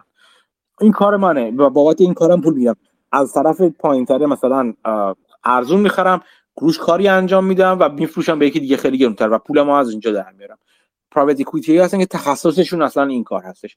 پرایوت اکوئیتی دیگه هستن که فقط میخوام بدهی بار شرکت کنن و شرکت رو ارزون میخرن، از درآمدش برای دت سرویس استفاده کنن، یعنی بهرهشو میدن و اون پول اضافهش رو هم میرن خب جمع میکنن، میریم سراغ معامله بعدی و هی کلکسیون خودشون رو تکمیل‌تر میکنن از نظر این دارایی‌ها. بحثی به پرایوت اکوئیتی مربوطه داره. خلاصه اینم از این دوتا موضوعی که در مورد شرکت خواستم بگم و اینکه نفروختن میتونه به استراتژی جالبی باشه بعضا. اینو کلا میخواستم بهش برسم. این داستان پرایوت اکوئیتی یا لورج بایاوتی که میگه اون کتابی که معرفی کرده بودیم بربریان زدگی خیلی خوبه، خیلی توضیح خوبی میده. احسن، دقیقاً این خیلی ممنون. این دقیقاً اون کتاب باربریان زدگی که میگم فیلمش هم هست تا حدودی. حالا فیلمش وارد جزئیات فنی که بیشتر به درد ما نمیخوره نمیشه و بیشتر چیز سرگرم کنندگیشو میبینه نشون میده. ولی خب هم فیلمش هم کتابش مخصوصا بسیار خوب، همونجوری که محمود گفته بسیار خوب است. یک کتاب دیگه هم هست بازم در مورد این لورج بایت هستش، اصولا در مورد این پرایوت اکوئیتی ها و اینا هستش، اسمش هستش پردیتورز بال یا مهمانی یا سالن رقص شکارچیان. اونم کتاب معروفی دیگه‌ای هستش در این زمینه که راجع به اون زمانی هستش که در واقع جانک باند ها رو استفاده میکنن این پرایوت اکوئیتی ها یا امثال کارل آیکان و اینا از جانک باند ها استفاده میکنن برای اینکه در واقع تامین مالی کنن که این بایات ها رو انجام بدن، که ختم شد به ماجرای مایکل میلکین و درکسل برنام و اینا که اونم ماجرای جالبی از تاریخ فایننسی که بسیار بسیار لازمه برای همه دونستنش. چرا لازمه؟ به خاطر اینکه همونطور که چند بار گفتم هیچ اتفاق جدیدی در دنیا، نه تنها در دنیای فایننس بلکه در دنیا نمیفته. همه این چیزایی که میگن که این ابداع جدیدی در دنیای فایننس یه بار یه اتفاق افتاده و دوباره میشه انتظار داشت که این تبها دوباره داغ بشه با این ابزارها، با اسم جدیدی دوباره بیاد بیرون و دوباره اتفاق بیفته. برای من خوندن تاریخ فایننس همیشه خیلی مفید هست برای همه. یه نگاه به این لورج بایاوت ها میشه این باشه که در واقع دارن یه اینترست آربیتراژ میکنن. شما فرض کنید یه بیزنس میخرین بتونه به شما 10% ییلد بده اینکامش، ولی وام میگیرین مثلا 5% اینترستش. خب اینا شما عملا این 5% اسپرد بین این دوتا رو میگیرین و عملا دارین اینترست آربیتراژ میکنین یه جورایی. آره اون کار انجام میدن، کاری که خود شرکت با فری فایننسینگ انجام میدن. اصلا یکی از اون چیزهایی که تو اینفلکشن اینوستینگ به کار میاد، یعنی حداقل من خیلی برام جالب هستش و تو پورتفولیو خودم چند تایشون هستش که اینجوری هستن، این هستی که شرکت اعلام کنه و این کارو انجام بده. این که بتونه به طریقی، حالا به طریق بالا بردن رتبه اعتباری خودش و هر چیز دیگه، بتونه بدهی‌های با اینترست بالایی که داره رو جایگزین کنه با بدهی‌های با اینترست پایین. همین اینترست آربیتراژ هست در واقع. میتونه خود شرکت این کارو انجام بده. اگر بتونه با ریت بهتری ریفایننس کنه بدهی‌های خودش رو، در واقع پولی هست تو جیب خودش دیگه، یک اینترستی هست که کمتر داده. اگر شرکت این کارو انجام بده یا در شرف انجام این کار باشه، خود این میشه که از اون عوامل اینفلکشن اینوستینگ یا سرمایه‌گذاری روی تحول باشه، که یکی از مؤلفه‌های تحول میتونه همین باشه اصلا.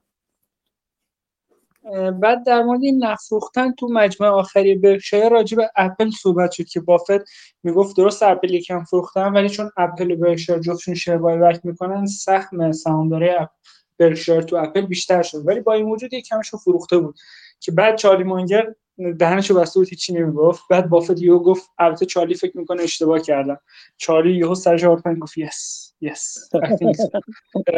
It's a mistake. یعنی خیلی نمیخواست بگه، ولی چون بافت خودش دیگه نخداد، چارلی سری گرفت و خب بعد از اون فکر کنم بافت رو 110 اپل رو فروخته بود. اپل الان 180، یعنی اون درصدی که فروخته بود نگه‌میداش خیلی به نفعش بود. حالا اینا خب آوتکام ما میبینیم، ولی خب باز یه سوال دیگه هست، این که وقتی شما میفروشین با پولش میخواین چیکار کنین؟ الان مثلا پولی که تو بالانس برکشایر خوابیده، خب اگه بخشی که اپل رو فروخت نمیفروخت، هیچی برکشایر کم نداشتن، ولی همچنان پولی داره که نتونسته استفاده بکنه. و تو این مموی هارمارکس حرف جالبی میزد، میگفت که البته نقل قول میکرد که investing is the art of relative selection. یعنی شما میخواین یه سهامو بفروشین، فکر میکنین رفته بالای درصدش میخواین بفروشین، خب میخواین چیکارش بکنین؟ میخواین پول نگه دارین، میخواین باشه سهام دیگه که میدونین بهتره بخرین، میخواین چیکار بکنین؟ و خب اینجا به نظر میرسه، حالا ما تو کلی بافت نیستیم، ولی به نظر میرسه بافت دوچاره این اشتباه شده. شاید میخواستن یه چیزی رو بخرن که حالا جور نشده و بعداً پول مونده تو بالانس شیتش. این آره ببین مثلا چجوری بگم، بهترین تخمین زنان آینده هم اشتباه میکنن دیگه. یعنی اشتباه از این نظر که آینده برخلاف پیش بینیشون در میاد. این که میگن اشتباه کرد، اشتباه میکنن، یه جور نگاه کردن به پشت سره. یعنی وقتی تموم شده ماجرا هم گفتی به نتیجه نگاه کردن، در که باید به پروسس نگاه کرد. همونطور که بازم گفتیم ما تو کله بافت نیستیم، تو اینیم که چه پروسسی، چه روندی در مغز بافت انجام شد و به این نتیجه رسید که باید بفروشم الان من یا وزنشو کم کنم الان. خب اون روند مهمه، اون روندی که میتونیم شما بگین درست یا نه، و هیچ وقت روند رو نباید با نتیجه در واقع قضاوت کرد و بگیم ما ببین این روندی که من تا امروز داشتم چون نتیجه‌ای که می‌خواستم در نیامده بعد روند غلط بوده. مخصوصا در مورد فورکاستینگ و پیش بینی و غیره این اصلا کلا غلطه. اصلا تمام چیزی که به نظر من کتاب Thinking in Bets انیدوک مثلا میخواد بگه عملا همینه دیگه، که شما روند رو درست باید بکنید نه نتیجه گیری رو. و سوال بزرگ همیشه تا ابد با بشریت به نظر من خواهد بود که خب ما روند رو چجوری درست کنیم، و در موردش مقالات، کتاب‌های فراوانی امثال انیدوک یا مثلا مابوسین یا غیره و غیره نوشتن و باید یاد بگیریم همه ما دیگه. این یه بخش ماجراست که این مهم هستش. و چیز دیگه که بازم به درستی اشاره کردی، حالا هنر فروش نسبی، relatively selling یا relative buying، حالا در نظر بگیم عملا همون چیزی که مانگر بارها گفته دیگه. مانگر میگه عملا تمام اصل اولیه سرمایه گذاری همین اپورتونتی کاست است، فهمیدن اپورتونتی کاست است، که اتفاقا میگه که تو کتاب‌های اقتصاد همون اول بدیهی ترین اصلی گفته میشه و اتفاقا چیزی هستش که هیچ کس بهش توجه نمیکنه یا اونجوری که باید توجه نمیکنه. عملا باز وقتی میگن ساده است ولی دشوار و سخته، یعنی همین دیگه. یعنی اصل از این ساده‌تر به سادگی میشه بیانش کرد. اینکه باید در نظر بگیم اون هزینه فرصت ما چیه، چه می‌خوایم بفروشیم، چه می‌خوایم بخریم، سهامی رو برای اولین بار یا برای دومین بار، برای دهمین بار. همه اینا برمیگره به اینکه خب باهاش به قول تو چیکار می‌خوایم بکنیم، چه آلترناتیو دیگه ای ما داریم. ولی اینکه فهمیدن که آیا آلترناتیوهای دیگه چقدر جذاب هست یا نه، باز میرسه به اون پروسس و اینکه روند ما برای تصمیم گیری چه جوری هستش، که اصلاً کار آسونی نیست. حتی با اینکه در اصل اگر بخوایم بگیم، یعنی بنابر اصول کار ساده ای هست، یعنی تصمیم گیری ساده ای غایتاً باید باشه. ولی خب حالا همه اینا رو که گفتیم کاملا درسته، ولی در کنار این احتمالاً مانگر پروسه بافت رو میدونسته، با این وجود مخالف فروش اپل بوده. یعنی پروسه رو دیده و چیزی که بهش فکر می‌کرده متفاوت بوده با چیزی که بافت فکر می‌کرده و حالا نتیجه شده که مانگر گفته. باز مشخص نمی‌کنه که مانگر جاجمنتش بهتر بوده، ولی خب تو این حالت خاص شده. آره میگم قضاوت در مورد پروسس اصلاً کار آسون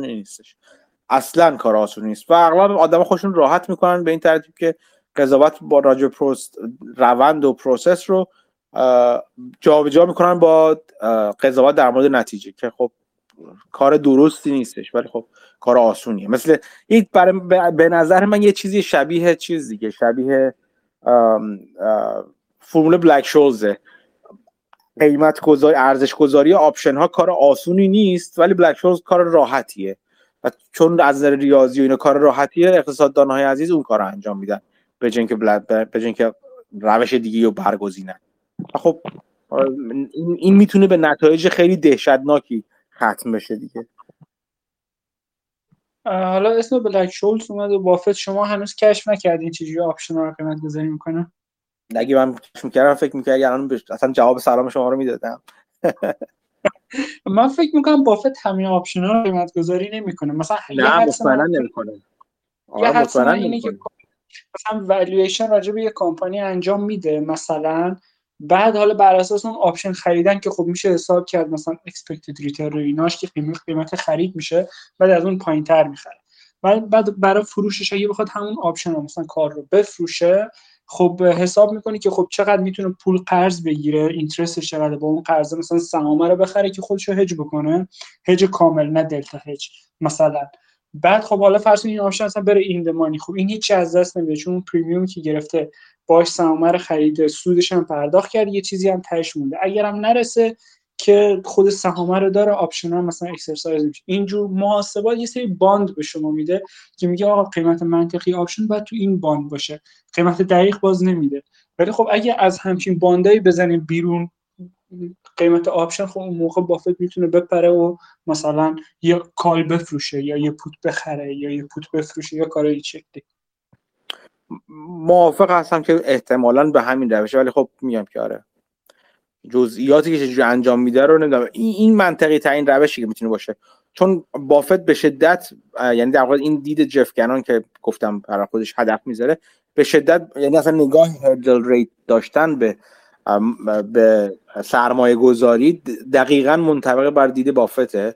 یعنی بافت اصولاً اینجوری نگاه میکنه، همون هردل ریت حالا 10% یا مثلا اون قدیما 15% میذاشت. چرا؟ اینم خیلی نکته جالبی که بعضن بافت چندین سال پیش راجع به 15% یکی دو جا حرف زده بود و اون زمانی بود که اوراق قرضه 5% ییلدشون 5% بودش، یعنی نرخ بهره 5% بودش، ولی الان که به صفر رسیده، یعنی اون موقع می‌خواست 10% بالاتر از نرخ بهره مثلا بدون ریسک بلند مدت باشه و الان به خاطر همین از 10% حرف میزنه چون تقریبا صفره و الان بازم می‌خواد 10% حدوداً بالاتر از نرخ بهره بدون ریسک باشه تقریبا بلند مدتش.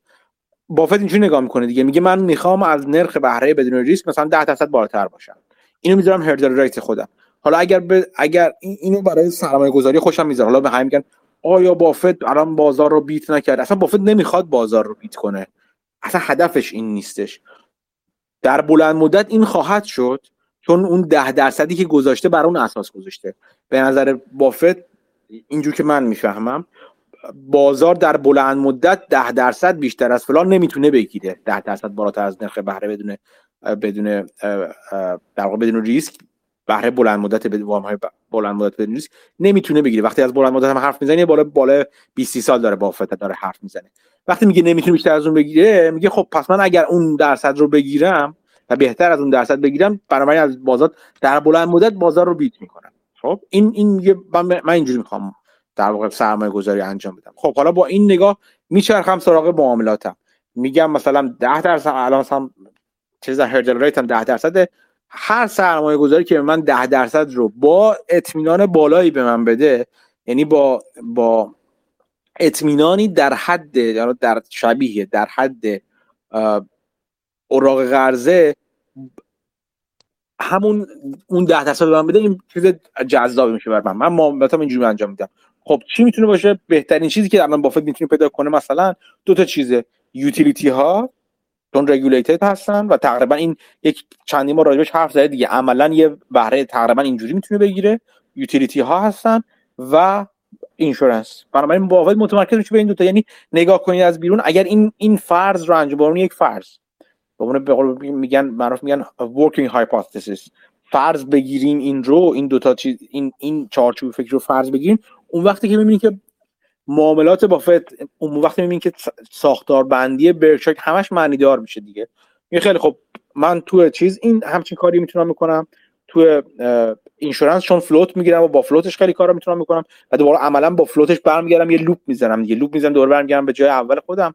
و تو یوتیلیتی ها علاوه بر اینکه تقریبا یه ریترن آن اکوئیتی همون مثلا 10% مثلا حدوداً دارن، به علاوه اون من یه پریمیوم اکوئیتی هم دارم. یعنی چی؟ یعنی من چون یه آپساید بالا دارم، یعنی برخلاف باندها و راه قرضه آپسایدم محدود نیستش، بلکه آپسایدم خیلی هم باز هست، چون اکوئیتی، چون این میتونه بره بالا، میتونم بفروشم به یکی دیگه و خیلی کارهای دیگه میتونم بکنم، مثل یه کال آپشن خریدن روی باند هستش. یعنی من عملا بافت داره اینجوری میگیره، میگه من سهامی رو دوست دارم بخرم یا کسب و کارهای دوست دارم بخرم که رفتار باند رو داره، مثل اوراق قرضه میمونه و یک کال آپشن هم روش دارم به من مجانی مثلا به من میدن. من اینجور سرمایه گذاری ها رو دوست دارم و شما نگاه کنید خیلی دیگه از آدمای بسیار عاقل هم اصلا همینجوری نگاه میکنن، همین چارچوب فکری میارن توی سهام. یعنی میگم که من سهامی رو میخوام که رفتار مثل باند برای من داشته باشه یا حداقل پیش بینی من ازش رفتار مثل بانده، نه قیمت خود سهام‌ها، اون کش فلوی که به من داره میده. ببینید به اون کش فلو نگاه میکنن اینا، همون کش فلو ییلد پراس گروس رو نگاه کنید، از همین جا اومده دقیقاً دیگه.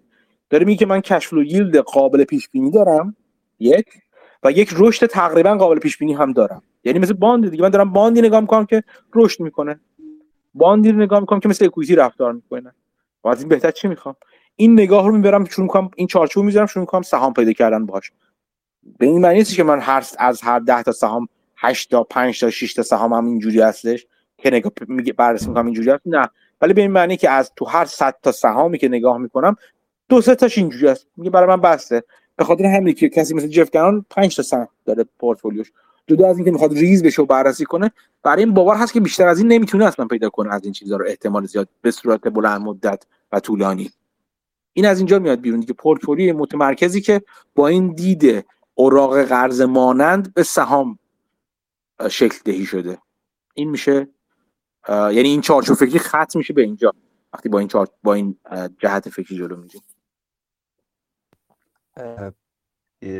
یه چیزی در مورد مال همین اینو جف گنان، من یکیشو خوندم، بعد خب سه تا فاکتور داره، یکیش همون کش فلو ییلد، یکیش هم اون گروث، اون سومیش مال تغییر در پی بر ای که میگه این از پی بر ای فوروارد استفاده میکنه. فورواردش یعنی چی؟ یعنی یک سال آینده مثلا، اصلا چجوری اینو در نظر میگیره؟ یک سال نه، آینده رو نگاه میکنم، میگه که الان مثلا چی میگم، اون حرفی که میزنه خب میگه آینده رو نه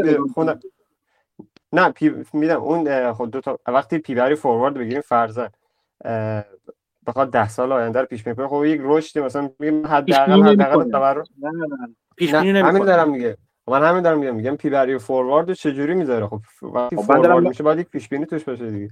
نه پیش بینی توش نمیذاره، پیش بینی منظور از این آدم نمیذاره. این حرفش این هستش، میگه ببین من یه سهام پیدا کردم که الان پی بی ای پایین داره، مثلا 8 داره، خب این شرکت خوبیه، من میدونم رشد خوبیه، حالا به هر دلیل دیده نمیشه این رشد.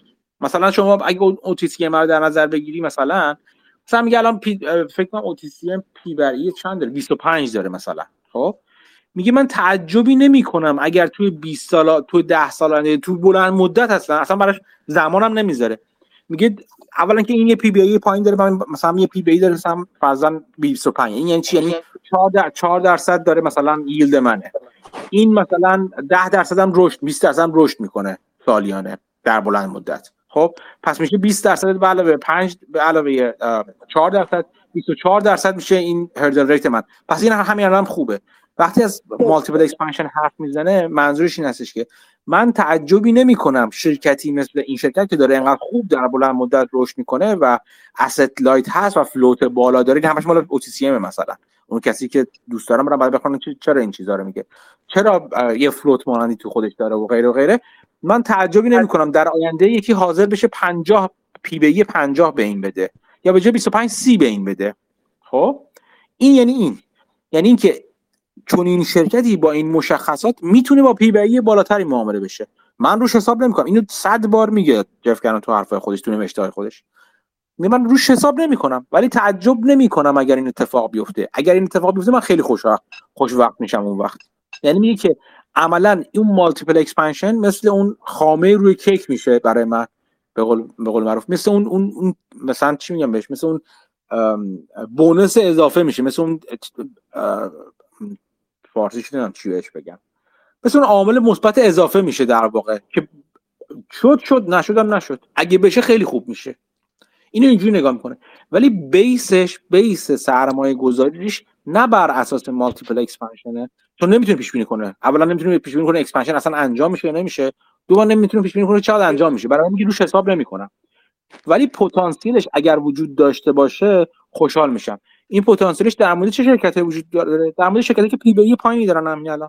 همین که پی بی ای اگه الان پایینی داشته باشن، این پتانسیل رو بهشون میده که در آینده پی بی ای بالایی داشته باشن. پتانسیل دیگه شرکتی که پی بی ای 8 داره معامله میشه، که تازه خیلی وقت پی بی ایش هم خیلی براش مهم نیست، اون کش فلو ییلد که براش مهمتره تا پی بی ای، ولی پی بی ای هم به اون یه مالتیپل میگیره. به جای پی بی اف سی اف میاد مثلا پی بی ای رو میگیره. فرقی هم خیلی خیلی هم لزوما بعضا فرق نداره، چون اکسپنشن وقتی اکسپنشن انجام میشه، هم روی کش فلو انجام میشه، هم روی پی بی اس انجام میشه، هم روی ای وی به ای بی دا انجام میشه، ای وی به ای بی دا انجام میشه. مالتیپل اکسپنشن کلا. اگر الان مالتیپل پایینی داشته باشید، امکان این وجود داره که مالتیپل بالاتر بگیریم. این یعنی چی؟ یعنی برعکسش کنیم، به قول مانگر اینورتش کنیم. یعنی چی؟ یعنی که اگر یه شرکتی مالتیپل بالایی داشته باشه، لزوما منو الان زده نمیکنه از خودش. یعنی اگه مثلا همین پی بی ای الان خود چیز او تی سی ام الان فکر میکنم الان هم 24 25 حدودن اصلا. یعنی چی؟ برای جف کردن که زیر 18 حالا همون حدود دیگه، همون برای جف کردن که بقیه معاملاتش پی بی ای زیر 17 18 هستش، این جف کنون که میگم یک نگاهه دیگه. این جف کنون این نگاه از خودش در نمیاره که این یک نگاهی که اتفاقا کاملا بر اساس بافت، منطبق بر بافته، مثل کوکاکولاش مثلا یک پی بی ای نسبتا بالاتر از اون مرزی که ابتداعا برای خودمون گذاشتیم، مثلا 18 15 هر چی گذاشتیم، لزوما طرفو زده نمیکنه. چرا زده نمیکنه؟ چون این یکی از دو رکن سرمایه گذاری پی بی، رکن دومش که رشد باشه در نظر باید بگیریم اونا حتما. ولی خوبی پی بی ای پایینتر این هستش که امکان پی بی ای بالاتر در آینده رو به ما میده. یعنی شرکت اگه پی بی ای مثلا الان 100 داشته باشه، نه اینکه لزوما شرکت بدی باشه، همین الان لزوما میتونه اگه رشد خوبی داره و رشد پایدار خوبی داره، شرکت خوبی باشه همچنان. ولی نمیشه ازش انتظارش که بعداً پی بیش بشه 400. اون پی بی ای رو دیگه، اون عامل مثبت احتمالی پی بی ای اکسپنشن رو یا زیاد شدن پی بی ای در آینده رو از دست میده عملا. ولی اگه پی بی ای برعکسش دوباره بکنیم، یه بار دیگه برعکسش کنیم، اگر پی بی ای پایین رو الان بخریم، این احتمال داره که مثلا پی بی ای 5 بخریم، احتمال داره بتونیم بعداً پی بی ای 15 بفروشیم، در کنار رشد خود شرکت، در کنار که ارزون خرید. منظورش این هست از عامل سوم. این من دقیق نکردم که در نظر نمیگیره، ولی اون خودش همیشه اتفاقا این دوتا الان دوتا از اکتمال یکی سهامه، یکی یالا نمیدونم اسم تیکرش یادم نمیاد، در مورد همون میگه که میاد عکس میکنه، به قانون معکوس میکنه. به جای که بگه مثلا من چقدر مثلا این ریترن میتونم از این شرکت داشته باشم، میگه که من چقدر میخوام، میگه من در 15 سال 17% میخوام و به خاطر چیز میگه، به خاطر چی میگن، مال اون فی که مال چیز میده، اون تاکسی که میخواد بده سر همون 15 میگه، آره. 17 میگه که 15 بگیره، آره. میگه من 17 میخوام، بعد این مال کش و لیلدش میشه اینقدر، بعد علاوه همین گروثش نمیدونم اون حساب نمیکنم، ولی از اون مالتیپل اکسپنشنش هم حساب کرد اتفاقا اون تاش، بعد از هم کم کرد، گفت 10% بعد رشد داشته باشه اون، و میگه که با توجه به سابقه شرکت که مثلا فکر کنم 15 خورده بوده، این مثلا معقوله. باز هم مثل همون چیز مابسینه که شرکت DCF معکوس میزنه، همون معکوس کردن قیمت که چه مفروضاتی در خودش داره، این هم مثل همونه. آره دیگه، اینا همش آره. که ببین تمام حرفایی که من از اول پادکست، از قسمت 0 پادکست تا همین امروز تو گفتگوها و پادکست زدم، همه اینا عملاً وقتی از اول تا اینجاشو با هم همه رو با هم گوش کنی، با هم فکر کنی، عملاً من کاری که کردم همینا رو گفتم. یعنی عملاً گفت نگاه خودم به سرمایه گذاری رو گفتم، یه نگاهی که دوست دارم داشته باشم. حالا میشم نمونهشو الان گفتم دیگه. الان شرکتی که با اینکه سود کردم ولی خودم تا ته دارم میسوزم، ولی خب تمرین دیگه، چیزی که آدم بهتر و بهتر میشه. عملاً همش میشه چارچوب فکری شما رو یعنی من در واقع منو تشکیل میده. برای شما گفتم که من چیه ها هستش که داره فکر من، اون نگاه من به سهام رو داره شکل میده. شما هم باید مال خودتون رو بچینید. اینا به معنی نیست که اینا راه تنها راه درسته. شما باید بشین خودتون رو ببینید، توانایی خودتون رو ببینید، تخصص خودتون رو ببینید، همینا رو ببینید. ولی ماجرا این هست، اون منتال مدل، اون لاتیس ورک اف منتال مدل، یا اون شبکه مدل های ذهنی که با مانگر مدام ازش صحبت می‌کنه، یه همین چیزیه دیگه. از یک مجموعه ای از الگوها و شکلها و در واقع روشها و دیگه جهانبینی و اینا همه با هم یه جمع باید بشه و شکل معاملاتی و شکل سرمایه گذاری شما رو باید شکل بده. شما که میگم منم همینطورم، هر کس دیگه رو شکل باید بده. مهم اینه که اولا بدونی که باید همچین شبکه‌ای داشته باشین تو ذهنتون، نه اینکه خب الان اینو می‌خریم، فلانی گفت اونو می‌خریم، پس برای فلانی شد اینو میخریم. این به این نمیگن شکل ذهنی، به این میگن هر دنبیل ذهنی. اولین قدمی که شما بفهمین که باید شکل چارچوب ذهنیتون باید شکل داشته باشه، نه هر دنبیل. اینو بفهمین و بعد شروع کنین یواش یواش برای خودتون به روش شخصی سازی شده خودتون این اجزا رو برای خودتون شکل بدین، برای چیزی که برای شما کار میکنه. یکی از این اجزا هم همون چیزی که گفتیم، هردل ریت است، همون سود انتظاری که شما از خودتون در بلند مدت دارید. و اینو در نظر میگیریم همون چیزی که الان خودت کیوان گفتی، اون چیزی که در نظر بگیریم من وقتی بخوام سهام رو بفروشم در آینده یک مالیاتی باید بهش بدم، اگه قرار دیویدند بدم بده یک مالیاتی در طول راه باید هی مدام بدم. همینا یه چیزا یک مشخصاتی داره. بنابراین باید برای خودم هردل ریت بزنم. این هردل ریت یکی از اون الگوهای ذهنیه، یعنی اولین الگوی ذهنی که آقا جان من هردل ریت باید داشته باشم، یک حد نصاب سرمایه‌گذاری باید داشته باشم، رشد داشته باشم، حد نصاب سود داشته باشم. و این حد نصاب رو چجوری پیادهش کنم، با توجه به چه چیزایی در نظرش بگیرم، با توجه به چه چیزایی محاسبهش کنم، با توجه به چه چیزایی پیادهش کنم. این میشه یک قسمتی از اون الگوهای ذهنی. بعد میریم سراغ الگوی ذهنی بعدی، بعد میریم سراغ الگوی ذهنی بعدی. همه این مجموع شما رو به عنوان یک سرمایه‌گذار شکل میده. به این فکر کنید، به این چارچوب‌ها بیشتر فکر کنید. همونطور که میگم به کسب و کارها بیشتر فکر کنید تا اینکه کی پول در میاره اینا، به چه جوری پول در آوردن بیشتر فکر کنید. این مهمه. ما همین الان یه ندایی بدم که فکر کنم ابوالفضل متاسفانه باید گفتگومون رو بندازیم برای هفته بعد، چون این بحث داره ادامه دار میشه اینجا. و اون اجازه بدید که بحث راجع به چیز متن بازو هفته آینده ادامه بدیم، چون حالا مشکلی نیست. آره. فقط من میگم من چون این قسمتش چون درباره اکوسیستم میخوام صحبت کنم، چون وردپرس هم عملا یه اکوسیستم، همون بحث پلتفرم و اینا پیش میاد. حالا خواستم ما هم یه مشورت کنم که من مثلا برنامه این باشه که اگر بشه من یه پلتفرما رو یه ریویو بکنم که چیه پایپلاین در برابر پلتفرم. و برای این کار اول یک کوچولو موتو بیایم بشکنیم در واقع اینداستریال ارگانیزیشن ها یا اون چیزای بیرونی، و بعد آر بی وی رو بیایم جلو تا برسیم به پلتفرم از منظر استراتژیک یه جلسه صحبت کنیم، بعد بریم تو جلسه بعد توی دیزاینش. اون وقت تو اون دیزاین پلتفرم ببینیم وردپرس چجوری دیزاین شده اون وقت در مقابله، چون پلتفرما این شکلیه که میگن پلتفرما با همدیگه در واقع چیز میکنن، رقابت میکنن، پایپلاین ها رو اغلب میخورن، در واقع شکست میدن، رقابتشون اغلب با همدیگه است. اون وقت اون دیزاین پلتفرم ببینیم آقا مثلا اینا چجوری با همدیگه دیزاینشون با هم فرق میکنه. این خیلی مبحث جالبیه. همین این چند جلسه هم شما بحث asset دایتون میکنید، این باز تو پلتفرما دیده میشه. این مشورت چه چیزی میخواید مشورت کنی؟ حالا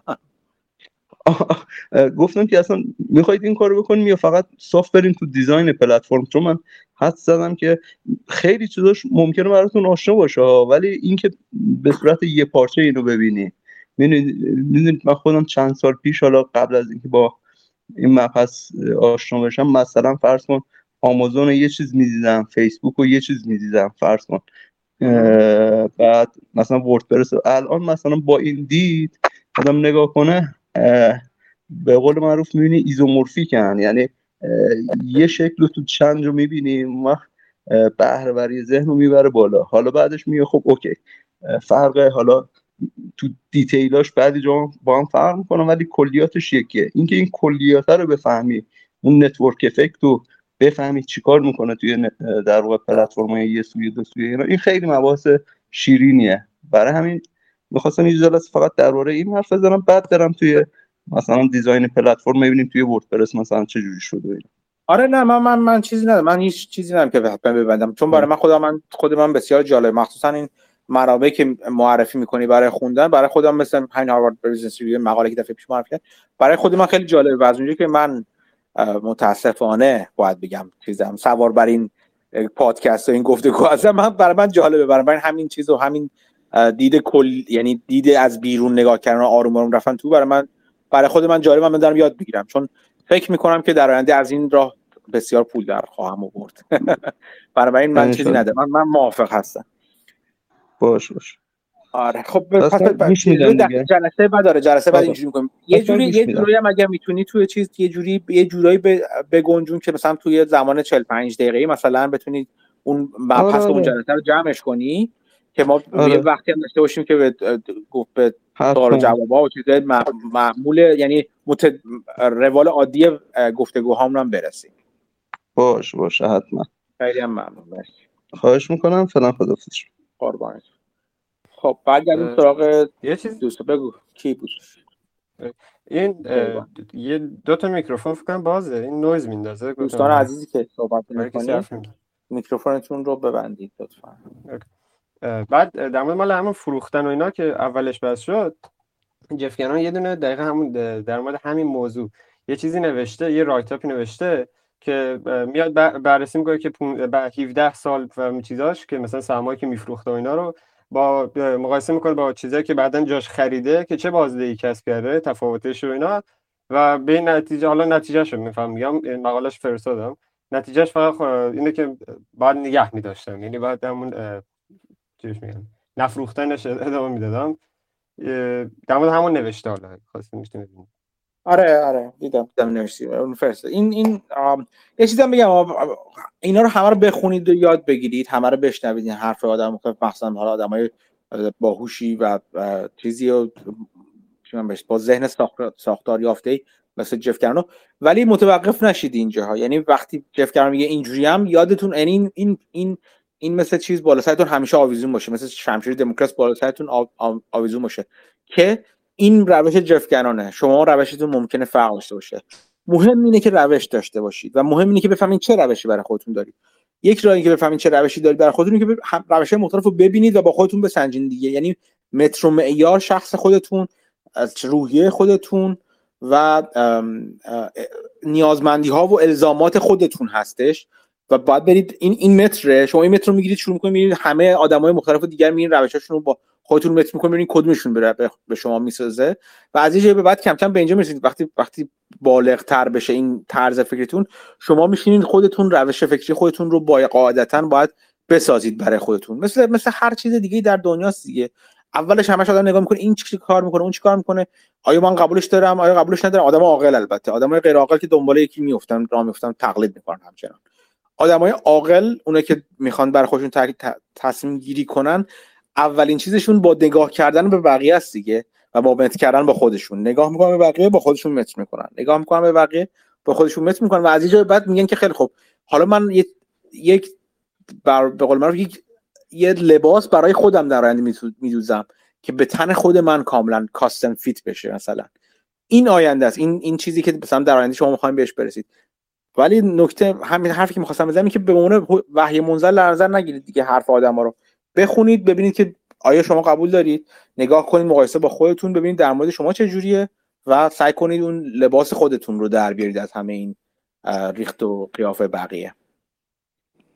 ببخشید من میتونم دیگه سوالی بکنم، البته این مقداری شاید با چیز گروهی متفاوت باشه، بعد اگر مشکل چیز هست میتونیم مثلا منصرف شیم جواب بدیم. حقیقتش ایده مداری برای سرمایه‌گذاری تو ذهن من بود. بعد یعنی یه شرکت استارتاپ خیلی کوچیک و می‌خواستم اگرش کنم اینجا مطرح کنم و نظر دوستان رو بگیرم، چون تو این حوزه به هر حال سرمایه‌گذاری هست. راستش احتمالاً سایت ETF دیتابیس رو دیده باشید، بس که ETF های آمریکا رو خیلی تقریبا دسته‌بندی کرده، مرتب کرده و حالا در کنارش اخبار و اطلاعات و مثلا این حرفا. اما حقیقتش برای کانادا سایت برای مثلا معرفی ETF ها نیست، یعنی اگر کسی بخواد حالا با نگاه بلندمدت سرمایه‌گذاری کنه، متاسفانه هیچ منبع خوبی برای دسترسی به اطلاعات نیست. صدا نیست، نمیدونم برای من فقط یاد من صداشونو دارم. کیوان تو فکر کنم مشکله، من صدای محمدی میشنم. بگو محمد. آره من تقریبا این مثلا هر از گاهی مثلا فرض کن شما میخواید تو حوزه انرژی سری ETF پیدا کنید، بعد همینجوری تو گوگل هی بگردید این چیزا. بهترین چیزی که الان وجود داره جامع ترین یه صفحه ویکی‌پدیا هست که خیلی آپدیت هم نیست و خیلی هم همچین شست رفتم نیست، خیلی همینجوری لیست کرد یه سری رو.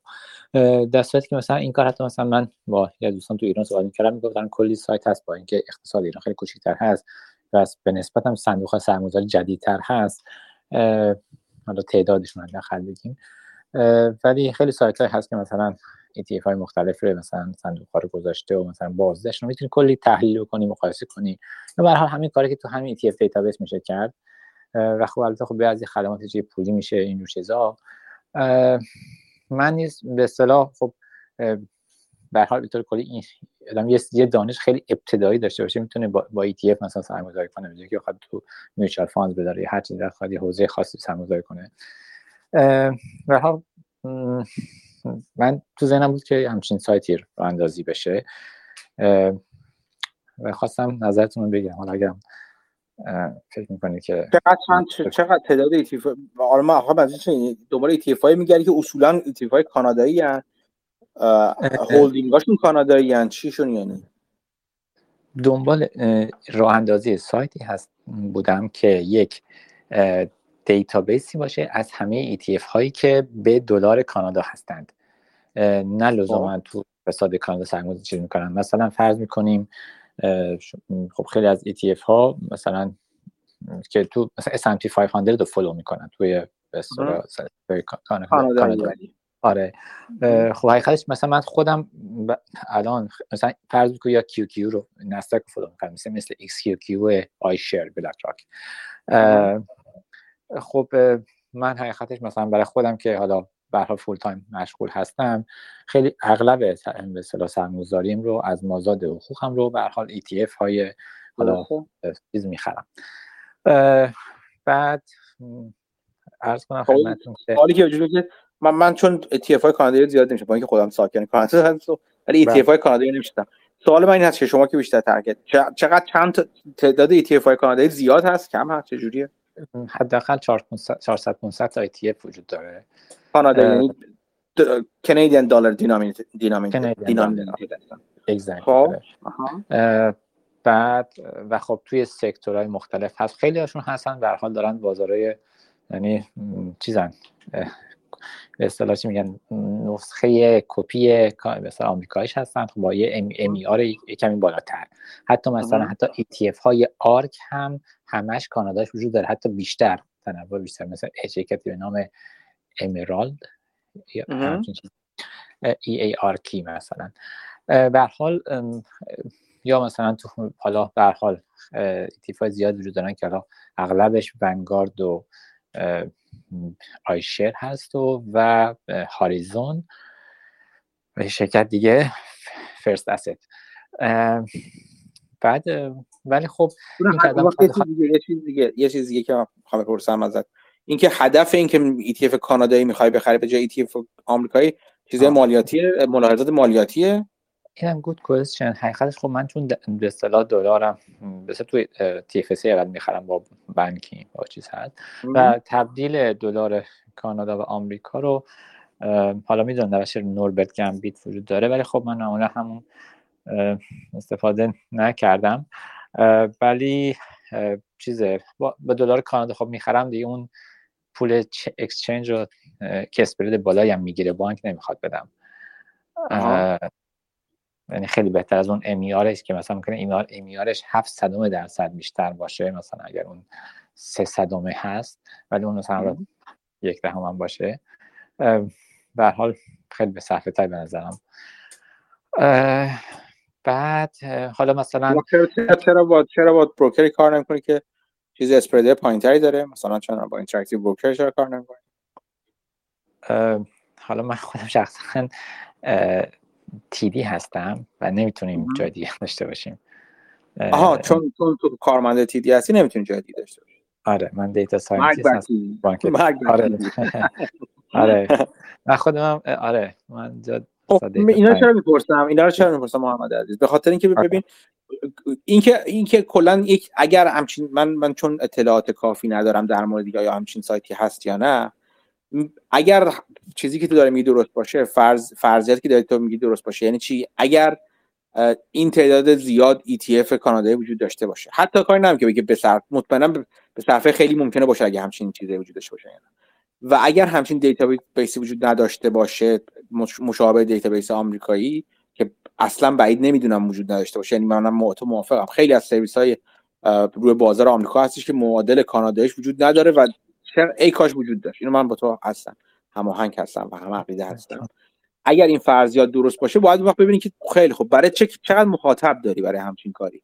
خب آیا تعداد زیادی آدم میخوان از این سرویس استفاده کنن یا نه؟ میخوام بگم که شاید به درد خودت خیلی زیاد بخوره، چون اصلا تو سرمایه‌گذاری برای این اساس میخواد باشه. خب و همیشه اینجوری هم هست که اگر تو آدم یه نیاز از خودش رو برآورده کنه، اگر متوجه بشه تعداد زیادی آدم همون نیاز رو دارن، این میتونه هسته اولیه هر کسب و کار خوبی باشه، چون بهترین کسب و کارها هستن که نیاز تعداد زیادی آدمو برطرف میکنن. خب این سوالا رو به خاطر این ازت میپرسم که چرا، چقدر، اینا همش از اینجا میاد. مطمئنا اگه تو همچین چیزی بذارید آدم‌هایی هستن که ازش بسیار سود خواهند برد، ولی اینکه آیا این میتونه بیس یک کسب و کار معتبر باشه از این نظر که پول در بیاره یا نه، بسته به این داره که چقدر آدم‌هایی هستن که از این سود خواهند برد. یعنی میخوام بگم سوال اصلی که تو باید جواب بدی این سوال هستش. این اگه باشه فقط فهمیدن بقیه سوالا، سوال سخت اینه، سوالای بقیه سوالا سوالای آسونی. دقیقاً. حالا اتفاقاً من خودم چون حالا لیسانس اجرای صنایع بودم، بعد مثلا پی اچ دی رفتم کامپیوتر ساینس، حالا من خواستم میگم مقداری یه دید اینجوری هم داره، حالا منظورم از حالا تحصیلاتم نبود، ولی عرض کنم که چیزه. آره این خیلی سوال مهمیه. تا آخر خواستم همین رو بگم. مثلا فکر میکنم که خیلی کم الان دوستان توی با نگاه اینجوری سرمایه‌گذاری مثلا کلا هستن و کلا یا ETF میخرن اینجوری چیزی کنن. ببین بذار اینجوری بگم، ببین الان مثلا حالا بذار یه چیز ساده‌تر، مثلا ساده‌تر بگم، چرا بگم میخوام بگم پیچیدگی سر وجود داره. مثلا از جمله سرویس هایی که بدیهیاً سرویس لازم و خوبیه تو آمریکا، سرویس ادگار دیتابیس SEC آمریکاست، سرویسی که تمام فایل ها و مدارک مربوط به شرکت هایی که تو بازار آمریکا معامله میشن اون تو هستش دیگه، هم از گزارش های سالیانه شون و همه چیشون. اون ساختاری داره. فکر میکنم از سال چند بوده، فکر کنم 90 خورده یا 2000 هم نیست، فکر کنم همچین چیزی. حالا از 20 سال پیش فرض کن، حالا حدوداً این سایت برقراره.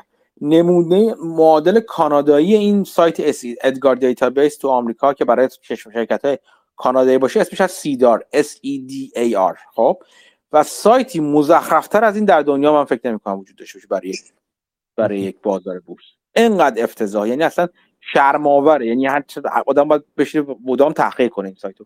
ولی هیچ، یعنی به هر کس هم که بگی تو بازار کانادا کار میکنه بگی آقا جان دوست داری همچین سایت خوب باشه، همه میگن قربون دهنه، معلومه که میخوایم باشه، معلومه ما هم میخوایم مثل SEC باشه، ولی این کارو نمیکنن. خب به خاطر اینکه بازم باید یک مبنای، نه به خاطر اینکه نه ها، میخوام بگم که باز هم باید یک مبنای هزینه و سرمایه گذاری مناسبی براش وجود داشته باشه. من برای این خودم برای این عقیده‌ام که این مثلا درست کردن سیدار، درست کردن یک سایتی که منظم و مرتب و خیلی ترتمیز این کار رو انجام بده توی کانادا جاش خالیه و میتونه مشتریان زیادی داشته باشه و حتی اگه یه سرویس پولی بشه هم میشه این مشتریان خیلی زیادی داشته باشه، ولی خب انجام نمیشه به دلایل مختلفی که خیلیش دلایل قانونی است. قوانین در آمریکا، در کانادا خیلی دست و پاگیر هستن. این در مورد ETF تو برقرار نیست، یعنی احتمالاً تو اگه همچین دیتابیس ETF بخوای بسازی خیلی ساده تر از خیلی ساده تر از دیتابیس خود شرکت ها میتونی بسازی. چرا؟ به خاطر اینکه دیتابیس شرکت ها لازمش این هست که اون در واقع اسم اون بادی رگولیشن، اون سازمان مقرراتی کانادا فراموش کردم، اون نیازمندی هایی رو باید اعلام کنه برای فایلینگ شرکت ها که اون فایلینگ رو منظم بشه که بعد بشه ازش یه دیتابیس منظم در آورد. وقتی فایلینگ منظم از این نظر که شکل دهی و شکل طرز فایل بندی شرکت درست بشه.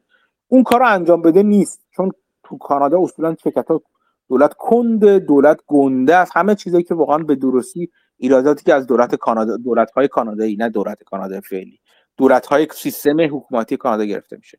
این تو آمریکا خیلی خیلی مشکل راحت‌تر و بهتر حل میشه. ولی میخوام بگم که بازم برگردیم به سوالمون، موضوع این است که بفهمید چقدر این چیز خواستار داره و بدونی که محدودیت‌هات برای اینکه دیتابیست رو جمع کنی چیا هستش. آره حالا همین هیچ تجربه‌ای نشون می‌دن اصلا. آیا منو نداره، فقط دارم هم فکری می‌کنم باهات، فقط از این نظر. آره یعنی مثلا که API مثلا دارن اینا، مثلا میتونیم از APIش مثلا دیتا بگیریم و دیتا اکتیولی دیتا مثلا اطلاعات بگیریم و این البته حالا ایده کلیه، یعنی مثلا که بیشتر به سرمایه‌گذاری برس، به سودآوری برسه، این بود که نگاه کلیش فقط معرفی مثل ETF دیتابیس نباشه، مثلا یه چیزی باشه که یک گایدلاین باشه برای سرمایه‌گذاری افراد. یعنی مثلا فرض می‌کنیم مثلا حتی اسمش باشه مثلا invest with me مثلا .ca، خب بعد یه همچین چیزی، بعد مثلا بیاد اطلاعات طرف بگیره، بگه آقا جان مثلا چقدر می‌خواد، ریسک پذیری، برای کی می‌خوای، مثلا می‌خوای پولش بخری، این کاری که مثلا حالا بعد از این مثلا فرض می‌کنیم پورتفولیو چیزا انجام میدن. بعد مثلا قشنگ بهش گایدلاین بده مثلا این کار کن، اینجور چیزی همچین چیزی هم هست. مثلا ما الان تو همین به اصطلاح مثلا ما ETF های داریم که خیلی بالانس دارن دیگه، مثلا فرض میکنیم X بل که مثلا مال iShares یا V بل که خب به حال چیز دیگه ولاتیلیتیش خیلی پایین‌تره، حالا بخاطر که همین باند و به هر حال چیزا توش هستی و یا مثلا توی لول بالاتر XGR و VGR و اینا هستن.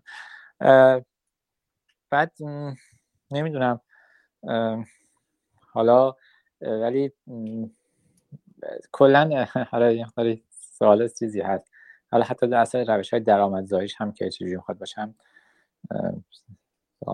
سخت بود، حالا وجود مثلا تبلیغات، حالا ما چیز خیلی بدیهیه ولی خب خود ETF دیتابیس هم یه سری سرویساشو پولیه، مثلا حالا اون سابسکریپشن طلب بکنه و از این سابسکریپشن پول بگیره. ولی نمیدونم اگر دوستان دیگه نظری کامنتی من چون خودم میگم سبک سرمایه‌گذاری با ETF ها نیست، بنابراین خیلی هم کنجکاو نشدم و عمیق نشدم. کسی که مثلا چون تو با ETF ها سرمایه‌گذاری می‌کنی و تصمیم درستی هم هستش که چون نمی‌خوای وقت بذاری روی سرمایه‌گذاری تو تک شرکت‌ها، برای آدم‌های مثل یعنی با این چارچوب سرمایه‌گذاری میتونه مفید باشه. من متأسفانه نمیتونم کمک خاصی بکنم از این نظر که خب من اینجوری نگاه نمی‌کنم به بازار، نه اینکه درستی است، روش تو اتفاقا روش درستی به نگاه کنیم به بازار، ولی این روش من خیلی خیلی خیلی عمیق نشدم تو این نوع نگاه. ببینم که اگه یه روزی بخوام سرمایه‌گذاری کنار بذارم، احتمالاً منم دقیقاً همین کارا رو میکنم و همین تحقیقات رو میکنم و همین سوال‌ها رو خواهم داشت، ولی امروز اون روز نیستش. درسته، دست نکنه. بعد احیانا شما پورتفولیوتون هم مثلا الان ساختنش خودت کنجکا بودم، پورتفولیوتون مثلا میتونیم حالا داشته باشیم، یعنی سهامایی که در حال نسبتشون اینا نه آها اوکی آره پاسخ شما نه در این زمینه. خواهش می‌کنم، بازم ممنون. خواهش می‌کنم. خب دیگه دوستان سلام،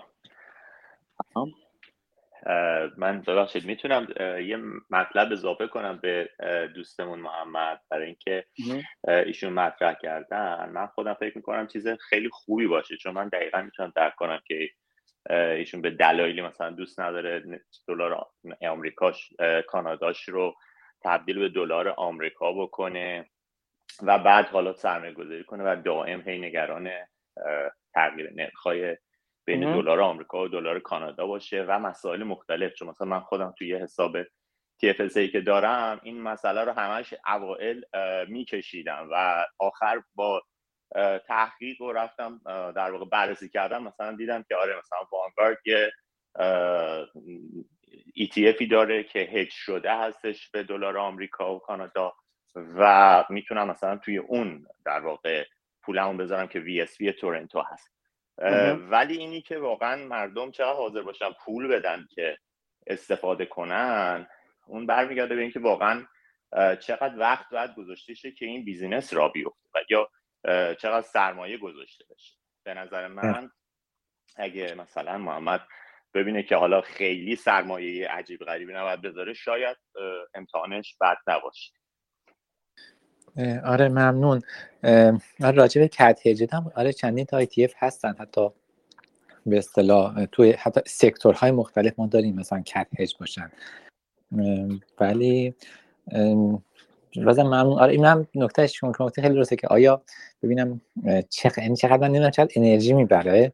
آره همون، یعنی همیشه بحث اینه مثلا اگه یه کاری مثلا باشه که بگه من یه ما وقت میذارم، خب یه چیزی اضافه میشه.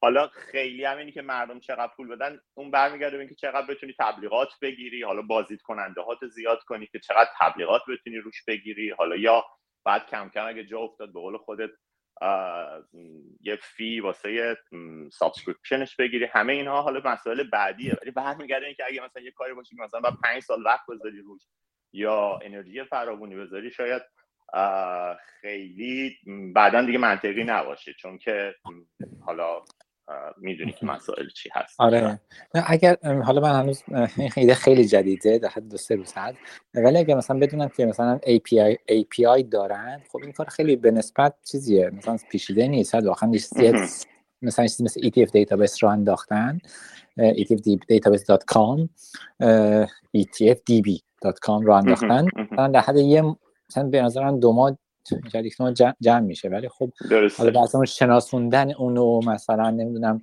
حتی من فکر میکردم مثلا برم با چند تا فاینانشال ادوایزر بانک ها صحبت کنم مثلا ببینم نظر اونا چیه و اونا خب خیلی ترجیح میدن چیز خودشون بفروشن. من بعد از خط فکر می‌کنم که مثلا بانک ها خیلی اصلا دوست ندارم چنین چیزایی وجود داشته باشه، چون اونا خودشون باعث میشه که ملت که پولشون میان خیلی هم میذارن تو میوچوال فاند و اینجور چیزا دیگه مثلا بتونن آره بازارشون کسا آره. ولی دوباره البته یه تیم هم، یعنی یه تیم که چند تا برای نفر باشه که والا مشاور مالی، مشاور سرمایه‌گذاری هم باشه و مثلا به هر حال یه مقداری ETF ها رو من هنوزم بعضی چیزاش مثلا بعضی اصطلاحاتش رو نمیدونم و این حرفا نمیدونم مثلا قوانین رو بدونه. مثلا در حال یه نفر یه مقداری هم انرژی کم هم سینرژی میخواد داده به تیم بدن، مثلا نیاز داره 2-3 نفر باشن که به هم سینرژی بدن. یه روز یه نفر نمیتونه. بازم ممنون وقتتون گرفتم. آقا مهدی من میتونم یه مسئله ای رو مطرح کنم و اون که بحث فروش سهام که شد، واقعیت اینه که خیلی بسته به اون استراتژی که خرید سهامم هست فکر کنم داره. یعنی واقعا اون مسئله که اون کافی بینی که مثال زدید، من فکر کنم تو 95% شاید جواب نمیده، منتها چون اون سهامایی که جواب نداده رو مردم نمیبینن، مثلا همون 5% که طرف یه میلیونر میشه یا میلیاردر میشه برد میشه. مثلا تو همین پورتفولیویی که مثلا شما دارید، خب خیلی سهام‌ها مشخصاً یه عمری میتونن داشته باشن. حالا مثلا از معدود سهامایی که شما خیلی سریع مثلا خرید و فروش کردید، یه چیزی بود که با اینکه با یه سود خیلی خوبی شما فروش کردید، از اولم گفتید که من اینو خیلی موقت وارد میشم، بعدش اگه اصلا نگاه کنید دیگه اصلا داغون شد اون سهم بعد از اینکه شما فروختید و با سود خیلی خوب و چیزی هم خارج شد. یا مثلا الان سهمی هستش که خب خیلی رشد کرده، خیلی بالا رفته، ولی و هر جوری حساب میکنه ممکنه مثلا آدم در راه همون فرتیلایزر رو میگم، ممکنه مثلا شاید 5 سال پیش دیگه این موقعیتی که الان داشته باشه رو نداره. واسه همین من فکر میکنم توی فروش خیلی به نوع سهم و اون استراتژی ورود آدمم بستگی داره. حالا نمیدونم تا چقدر درست فکر میکنم روی مثلا. نه حرف درستیه، حرف کاملا درستیه، ولی خب باز هم سخته. یعنی مخصوصا برای کسی که حالا به فکر یعنی از چارچوب فکریش ارزون خریدن هستش، براش سخته که بتونه تحمل کنه سهامی overvalue از undervalue تبدیل بشه overvalue و overvalue بمونه و آدم نفروشدش. برای یه جور ژیمناستیک، نه ژیمناستیک، یه جور نرمش فکری برای همچین آدمی. یعنی برای خود من که عادت دارم اصولا سهام رو سعی کنم سهام ارزونی بخرم از این نظر که سهامی که گرون هست تو خیلی علاقه ندارم. من یه سهامی که مثلا حالا بخرم که برای بلند مدت و یه جور شبیه استارتاپ اینوستینگ باشه، ولی خب شرکت عادی جا افتاده که بخوام بخرم رو اغلب نگاه میکنم و قیمتش برام مهم هستش. برای من خود من سخته و این یه جور یادآوری به خودمه که شاید باید بیشتر تمرین کنم، یاد بگیرم که بتونم نگه دارم سهامی که با دید بلند مدت خریدم. ولی وقتی اوورولیو میشه خود به خود این چیز واکنش غریزی من به سمت فروختنش هستش. اینی که میخوام اضافه کنم واسه میخوام که بعضی وقتا هم شاید اصلا منطقی نباشه نگه داشتنش، به خاطر اینکه شرایط اقتصادی یا شرایط عرضه و تقاضایی یا حالا هر داستانی به سمتی بره که سقوط کنه اون سمت. آره، ولی اگه دیدادم من گفتم مثلا این حرفی که در مورد هافتین میفتی دادم هیچ کدوم به این معنی نیست که سهامش پایین نخواهد افتاد. فرض کنیم معامله این پرایوت بای اوت انجام نشه و مثلا بره. آره، کاری به اون ندارم. این سهام رو جدای از این دوست دارم من. خب یعنی میخوام بگم که این چند وقته که چند روز پیش که سهام رفته بود زیر $15 من بسیار خوشحال بودم. آره، یعنی اصلا گفتم آیه چند روز دیگه بمونه این پایین. آره، گفتم که چند روز دیگه بمونه این پایین آپشن هم اکسپایر میشه، خوشحال و خندون من دیگه اصلا آپشن روی نمیفروشم فعلا. این سهام خوبی، ولی خب اتفاق نیفتاد، یعنی رفت بالا سهام و بعدم که این خبر اومد پایین که یعنی یه پرواز کرد سهام. حالا پرواز اگه اسمش بشه گذاشت، ولی میخوام بگم که منظورم این هست که حتی اگه نگه می‌داشتم این سهام، فرض کنم همه اتفاق می‌افتاد آپشن اکسپایر میشد و این سهام زیر $14 میرفت، بعدم مثلا $15 میشد، من نگه داشتم سهام. یعنی فرض کن 18 ژانویه میگذشت و من این سهام رو نگه داشتم تو پورتفولیوی منه. این به این معنی نیست که پس برای سهام نمیتونه مثلا بشه $10، نه، ولی ماجرا اینه که حرکت سهام، خود سهام داره سهام را شرکت حرف میزنه. اگه سهام چیزی که از دست من خارجه، اهمیتی هم غالبا برای من نداره فعلا تو بلند مدت، تو کوتاه مدت اصلا اهمیتی برام نداره. مهم اینه که من نگاه کنم شرکت داره اون جهتی که من میخوام و میره یا نه. خب یعنی اگه کسی بخره بعد فکر کنه خب پس چرا چی شد یه سهام افتاد 50%، ممکنه بیفته. چرا افتاد؟ همون حرفی که من اون روزم از قول چیز زدم که ایوانم اصلش گذاشت، از قول گرینبلد زدم که به قول معروف گرینبلد در جواب اینکه چرا قیمت سهام اینقدر فلاکچوئیت میکنه، اینقدر بالا پایین میرفتم، میگفت گفته بود که I don't know and I don't care، من نمیدونم، برای من مهم نیست که بدونم. این به نظر من این چی من بهش قطب نمای سرمایه‌گذاریه در مورد قیمت که اصلا اهمیتی نداره. نمیدونیم چرا قیمت بالا پایین میشه لزوما و اصلا اهمیتی هم نداره. مهم اینه که اون کسب و کار اون زیر داره چیکار میکنه.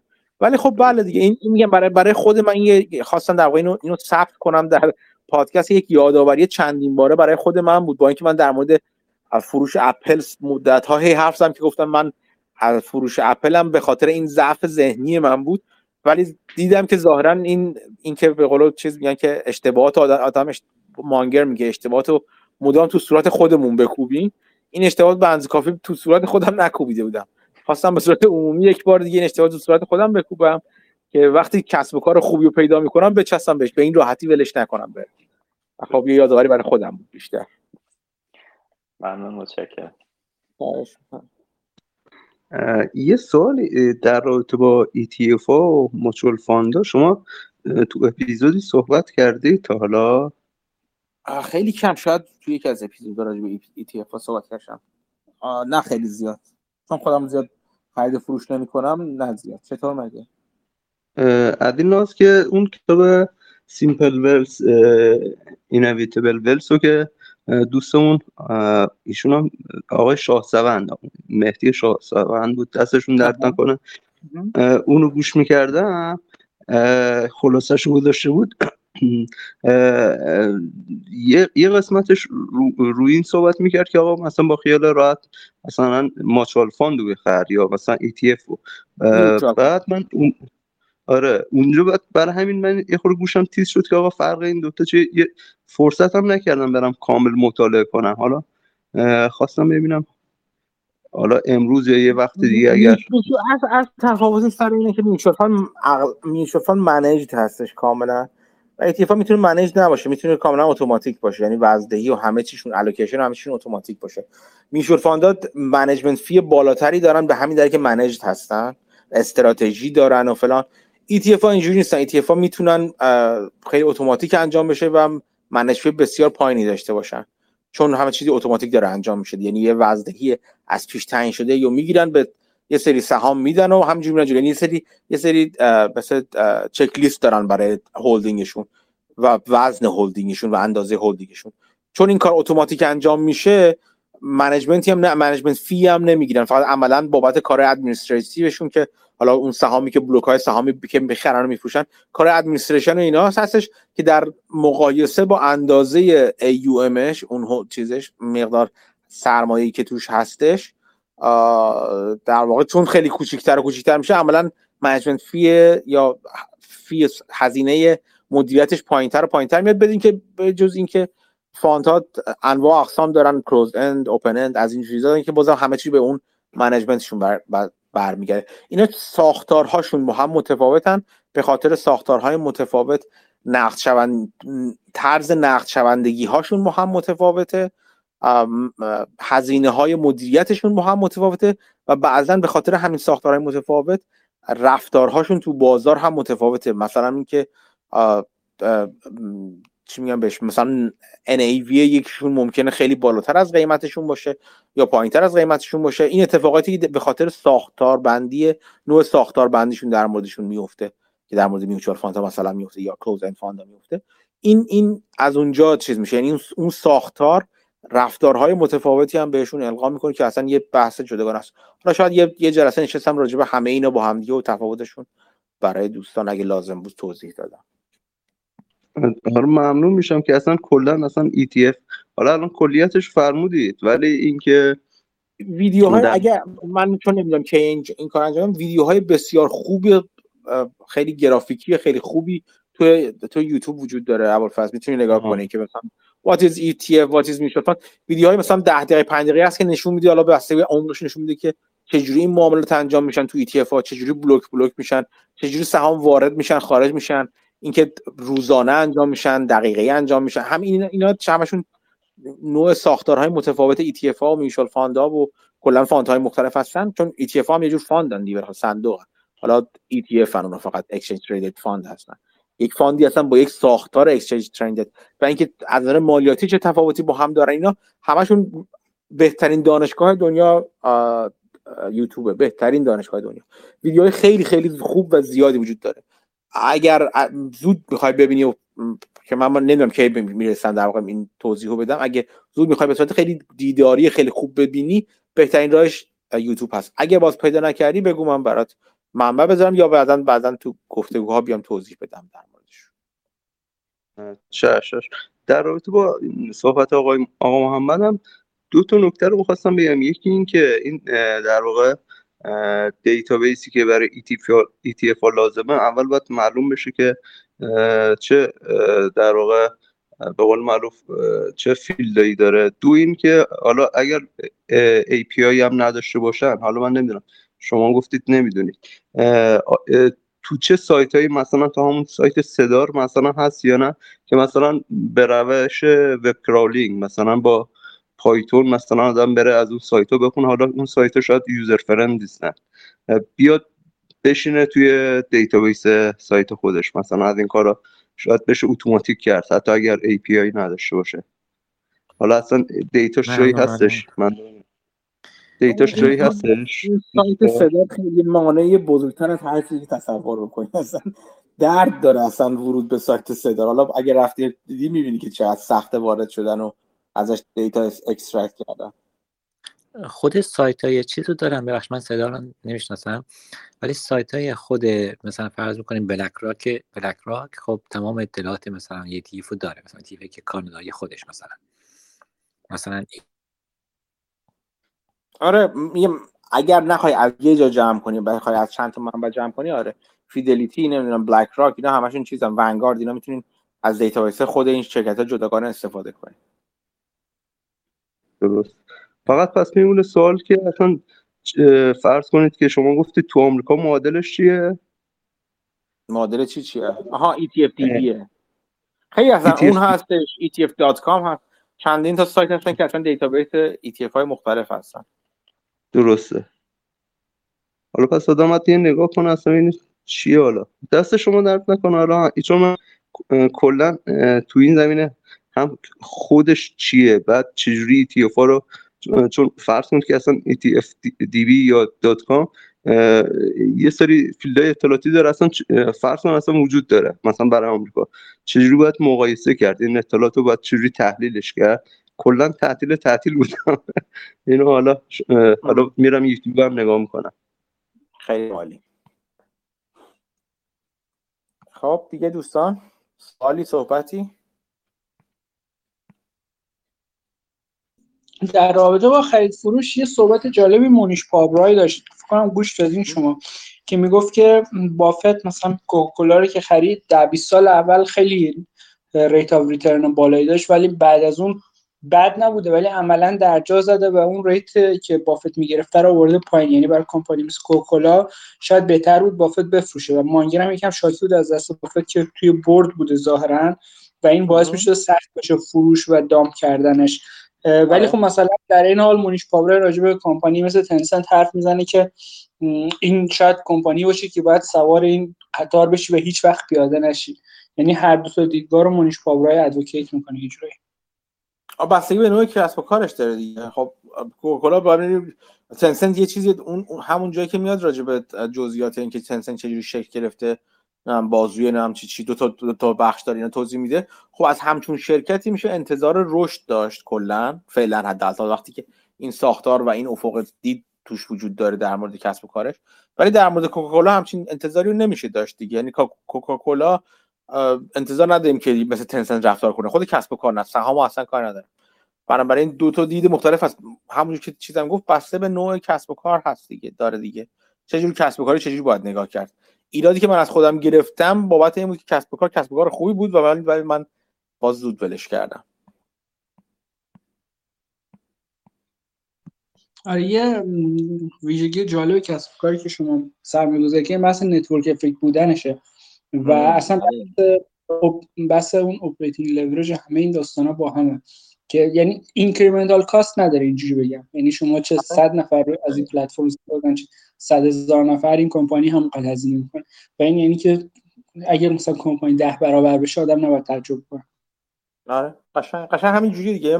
من به خاطر اینکه لالابالوزا رو دیدم توش این همه افکت با هم جمع شده برای اینکه اون تحول یا اینفلکشن انجام بشه، اینا رو سرمایه‌گذاری کردم و با این حال انقدر چشم باز نکردم که وقتی همه اتفاقا داره چرا باید قیمت فروشش بذاری، فقط به دلیل اینکه شاید اون موقع دنبال یعنی به اپورتونتی کاست فکر می‌کردم و چیزهای دیگه جذاب‌تر می‌دیدم، در حالی که جذابیت اصلی واقعا برای دقیقاً همچین شرکتی هستش در طول مدت. بعد یه داستان دیگه میتونه نگاه نسیم طالب باشه که بحث کانوکسیتی رو می‌کنه. یعنی شما میگه اگه سرپرایز بشه به آپساید حالا یا به داونساید، این سرپرایز رو باید به نفع شما کار بکنه نه به ضرر شما. مثلا فروختن کال آپشن باعث میشه که شما یه سودی تضمینی میگیرین الان ولی آپساید رو گیو اپ میکنین.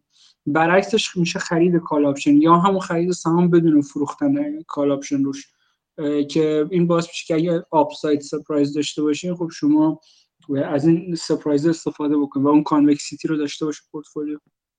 آره این هم حرفت کاملا درستی. این چیزی که گفتید خودتون میفلین هارکورته؟ آره. آخه اتفاقا این کتاب پلتفرم داشتم میخوندم، اتفاقا اسم اینم تو فصل 10 آورده بود. یه دوزش منو بیشتر نکن تو اول فصل برو. نه میگفتش که این پایپلاینه، میگفت این نگرانیش بیشتر از چیده، از مک‌گراهیل نمیترسه بلکه مثلا بعد از آمازون بترسه. این 2016 نوشته شده، بعد مثلا اون موقع دقیقاً همین ماجرا که اصلا مدل کسب و کارش از مدل کسب و کار نوع مک‌گراهیل اومده بیرون، متفاوت شده دیگه، داره پلتفرم میشه الان، اصلا دیگه پایپلاین نیست. قبلا اینجوری بود که همون به قول تو پایپلاین میگوش که محصول میداد بیرون، ولی الان داره تبدیل شده به پلتفرم، کاملا تبدیل شده به پلتفرم اصلا. یعنی درد دوچندان من از همینجا این تحول رو اجرا کرده به خوبی مدیر عامل و میگم که از یک انتشارات کمک آموزشی تبدیل شده به یک پلتفرم کمک آموزشی و از این نظر مخصوصا با توجه به باز میگم چند تا چیز با هم دیگه بود اصلا. اینکه نگاه آمریکا در بلند مدت یعنی در سالهای آتی بر من برای این باورم که شرکت‌های آموزشی درست و در زمینه‌های خاص آموزش میدن تو آمریکا بسیار بسیار جای پیشرفت دارن. آمریکا به دلیل نوع اتوماسیونی که داره انجام میده، شغل‌هایی که داره از بین میره، شغل‌های رد پایینی که داره از بین میره، مجبوره که سرمایه‌گذاری کنه. کلا نیاز سرمایه‌گذاری وجود داره روی آموزش افراد جامعه به افیشنت ترین و بهره‌ورترین شکل ممکن برای دادن مهارت‌های مختلف، برای رسوندنشون به لول بعدی که در واقع شغل‌های جدید رو بتونن پوشش بدن، یک، و از طرف دیگه آموزش دادن سریع و افیشنت و بهره‌ور جوانان و نوجوانان، به جای اینکه وقتی از دانشگاه از دبیرستان در میان بیرون برن لزوماً بخوان برن تو کالج یا بخوان برن دانشگاه، اینا بتونن به سریع ترین و بهره‌ورترین شکل ممکن وارد بازار جدید، بازار کار جدید بشن، بازار کاری که دیگه صندوقدار و اینا نمیخواد، چون همه این کار داره اتوماتیک میشه تو آمریکا، و بازار تخصصی تر، بازاری که نسل جدید کار رو در واقع میپوشونه. این نیاز بزرگ آموزشی تو آمریکا بسیار بسیار نیاز بزرگیه. اصلا من هافلی میفلین یکی از دلایلی که خریدم این بود و یکی دیگه از شرکتی که خریدم اون همچنان داره خوب عمل میکنه این بود و اون رو نخواهم فروخت حتما، یه شرکت هنرستانی اون اصلا، ولی میخوام بگم که این دید توش وجود داشت، به علاوه اینکه از شر پایپلاین خلاص میشد، اصلا بخش که سخت افزاری خودش رو فروختش هافلی میفلین، به علاوه اینکه وارد بخش پلتفرمی شد، به علاوه اینکه بدهیاشو کم بهره کرد، چندین تا کارو با هم دیگه به صورت خیلی خوب انجام داد و همه ایناست که همون سرمایه‌گذاری ایدئال رو شکل میده. و خب اینا رو با اینکه من دیدم، با این حال سطح انتظاراتم ازش خیلی پایین آوردم. من خب جالب میگم با اینکه سرمایه‌گذاری خیلی خوبی، میگم کمتر از یک سال 8 ماه دو برابر شده، چیزی که تو بازار آمریکا لزوما کار آسونی نیست، ولی با این حال من به دلیلی که گفتم از خودم ناراضی هستم، چون این توانایی رو هنوز خوب کسب نکردم که در مورد تصمیم گیری در مورد فروش با دید بلند مدت تری نگاه کنم، نه فقط با دید قیمت. حالا جالب بوده تو دقیقاً فصل 12 همین کتاب انقلاب پلتفرم میگه که چه صنعتایی برای انقلاب پلتفرم آمادن. اولیش آموزش میگه، بعد حالا این جالبه، یعنی آدم با این دید نگاه کنه که بعد ببین آقا بعدیا رو شکار کنم، بعد سلامت انرژی، مالی، بعد لوجستیک، خدمات نیروی کار و حرفه‌ای و اینترنت اشیاء، و بعد حتی یه جا میگه دولت به عنوان یک پلتفرم که دیگه سهام دولت رو نمیشه خرید، ولی بقیه رو مثلا میتونه سهام خصوصی مال شرکت‌های بزرگی، نه مال ما. اونایی که لابی می‌کنن عملاً دارن ببین لابی تو چیزی که من خیلی برام یکی از چیزهای جالب دیگه همین سیستم لابیگری تو آمریکاست، به در اینکه توجیه زیاد میشه که آره با لابیگری در واقع هزینه کردن برای این هستش که قوانین و پیچیدگی‌ها رو به قانونگذاران بهتر بشناسونیم، که مزخرفه به نظر من. اولا دارم میگم ما سرمایه‌گذاری می‌کنیم که دولت اون طرفی ببریم که خودمون دلمون می‌خواد یا به نفع خودمونه، ولی خب اینجوری شرکت‌های بزرگ، یعنی می‌خوام بگم سیستم لابیگری در واقع جور سیستم سهام خریدن شرکت‌های بزرگ توی دولت آمریکا دیگه، یا سیستم قانونی آمریکا، که به درست و غلطیش کاری ندارم، من فقط دارم شکلش رو دارم بیان می‌کنم. ولی خب دقیقاً یکی از دلایل علاقه‌مندی من به این موضوع پلتفرم‌ها دقیقاً همینه، به خاطر اینکه برای این باورم که سرمایه‌گذار در آینده، یعنی سرمایه‌گذار عاقل، اینه که این تحول نسبت به نوع کسب و کارها و سبک کسب و کارها رو باید متوجه بشه، باید بفهمه که کسب و کارها چجوری، حتی کسب و کارهای asset heavy چجوری تا اونجا که میتونن خودشون رو با پلتفرم asset light میکنن. این خیلی خیلی مهمه. میام اینو حالا انشالله تو جلسات بعد رو میام، بعد برگردیم، یعنی به قول معروف یک کوچولوی مرور کنیم تو سطح استراتژی، بعدش که داستان، چون ممکنه برای بعضی جا نیفتاده باشه.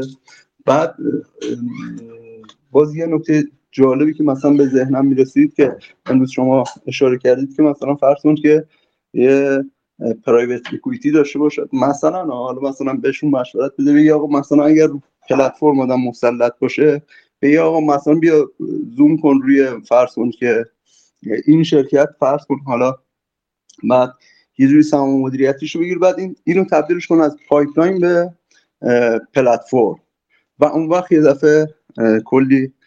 ولی این دیزاین پلتفرم رو باید بلد باشی و اینکه مثلا چیکارش چجوری اندازه بگیری، تو مراحل مختلفش چجوری باشه. خصوصا میگم فرض کنید که چیزای چون اینا رو مثلا دو جور میکنن، حالا به طور کلان مثلا میگن اگریگیتور رو، بعد یکی دیگر رو میگن این که در واقع حالا اسمش رو میذارم اکوسیستم. حالا چون اینو بیزینس بعضی میگن پلتفرم، بعضی میگن بیزینس اکوسیستم، بعضی میگن پلتفرم. خب ولی حالا پلتفرم بعضی مثلا در واقع فقط اگریگیتورن یا مثلا کارشون ترانزکشن، تو بعضیاشون میان در واقع توش اون محصول ساخته میشه. اینو وردپرس هم این شکلی دیگه، یا الان همین شرکت اچ، حالا خلاصش اون شکلی همینی که فرمودید فروختی، اینا اون محصول همونجا دیولپ میشه، یعنی ولیو نتورک ایجاد میکنن. خب این کار سختیه. خب یعنی من مثال که بگم میگم ما حالا چون من خودم ایران کار میکنم، میگم که ما توی ولیو چین موندیم، تو مدیریت ولیو چین. حالا اینو بخوای بکنیم ولیو نتورک خیلی سخت داره و اینکه اون نگاهتون میگم منیجمنت رو تبدیلش کنی که آقا من رهبر ارکسترم دیگه، به قول معروف دیگه همه فرض کن پیرول من نیستن و اینا رو باید اقناع کنم، نمیدونم خیلی داستانا داره. مهارت نرم سخت در واقع بیشتری میخواد، ولی خب عوضش گینش هم خب به مراتب بیشتره دیگه. دقیقاً همینطوره. میگم این به نظر گفتم من به نظر من نگاه به آینده باید اینجوری باشه. و البته این رو هم بگم، اینم بگم بعد کم کم بحثو ببندیم. وقتی که همه به سمت این نگاه درستیه و خوبی به سمت جذاب بودن سیستم های asset light، به سمت پلتفرم به جای پایپلاین و همه اینا، همه تقریبا میشه همه رو در یک راستا، نه به یک نگاه، ولی در یک راستا نگاه کرد. اتفاقا وقتی که همه نگاه دنیا برمیگرده به این سمت، یعنی نگاه سرمایه‌گذاری برمیگرده به این سمت، خود به خود همچین کسب و کارهای، همچین بیزنس‌هایی با پریمیوم فروخته میشن، یعنی قیمت بالایی براشون پرداخت میشه چون همه میرن به این سمت. و اتفاقا اینجور وقتا هستش که باز هم خوب آدم همیشه خلاف جهت نگاه کنه. یه عکس، چند تا عکس معروف هستن که مثلا اون تو یه عکسی که من خیلی علاقه دارم بهش، یه عکسی هست که یه نفر وایساده تو، فکر کنم تو آلمان، مال آلمان نازیه، که همه وایسادن دارن سلام نازی میدن به چیز، یه نفر دست به سینه زده و وایساده.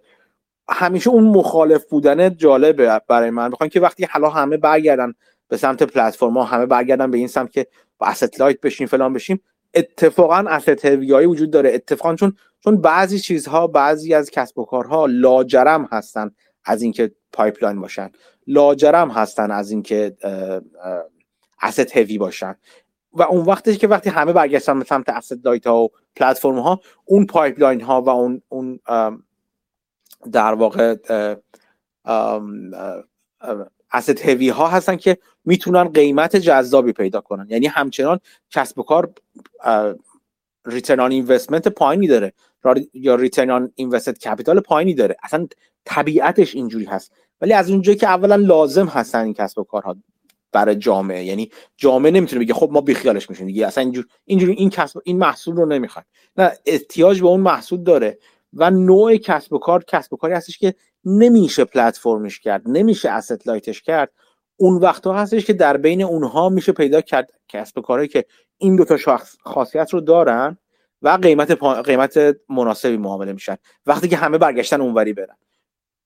نگاه سرمایه‌گذار همیشه باید یه طرف به پشت سر هم باشه، در این که بدونه که ترند کدوموریه و جایی که لازمه همراه ترند بشه باید توانایی رو داشته باشه که یه لحظه وایسه و برگره به خلاف اون ترند نگاه کنه، ببینه آیا چیزی هست که خلاف جهت بیشتر به نفعش باشه حرکت کنه یا نه.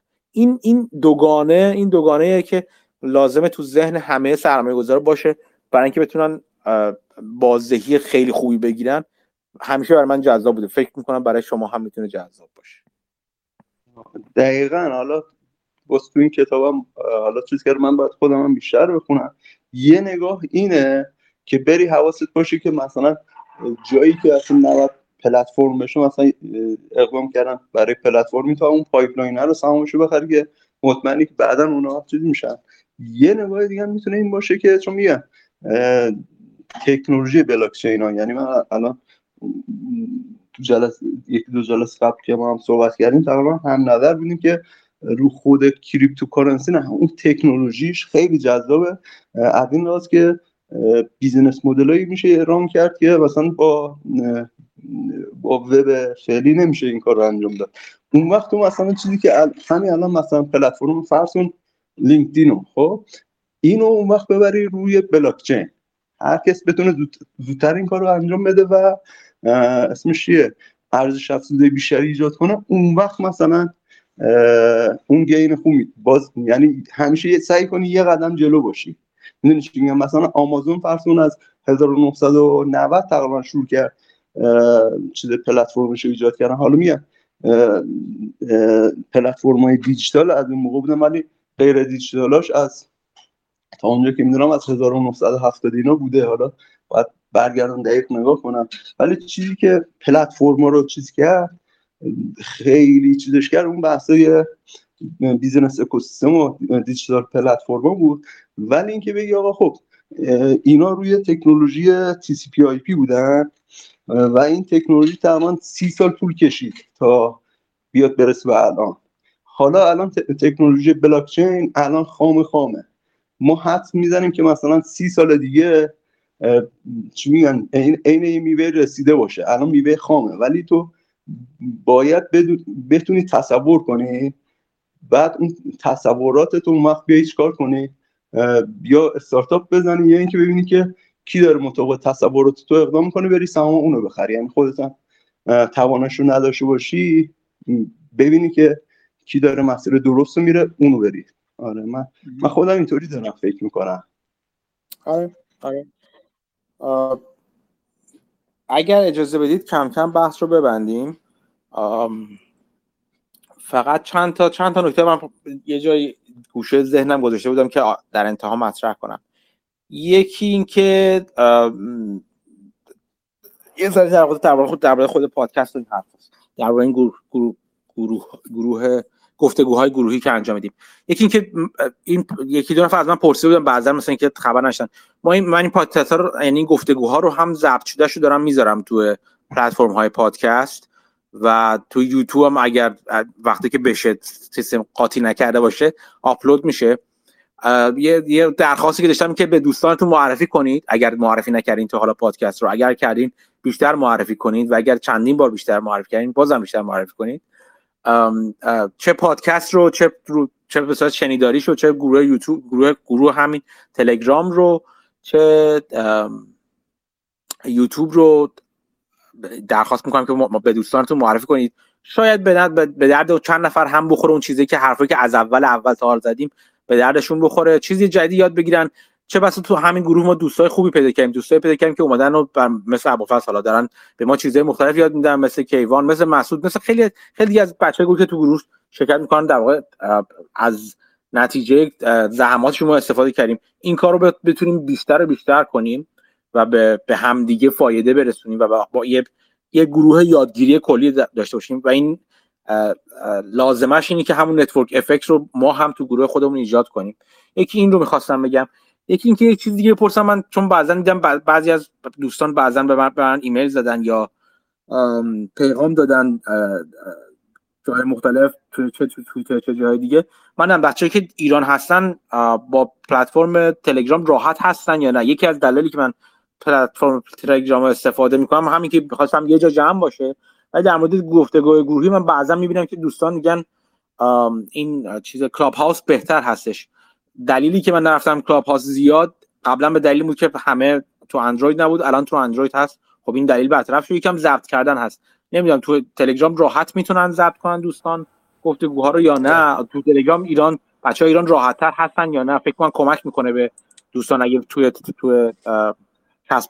کستباکس این کارو انجام بده نه. این فیدبک‌ها رو به من بدید، چون از اونجایی میخوام در دسترس افراد بیشتری باشه و راحت‌تر باشه. اگر فکر کنید توی کلاب هاست راحت‌تر و بهتر و بیشتر شنیده میشیم و بیشتر جمع میشن برای دوستان راحت است بگید که اون کار انجام بدیم و چیزایی از این قبیل.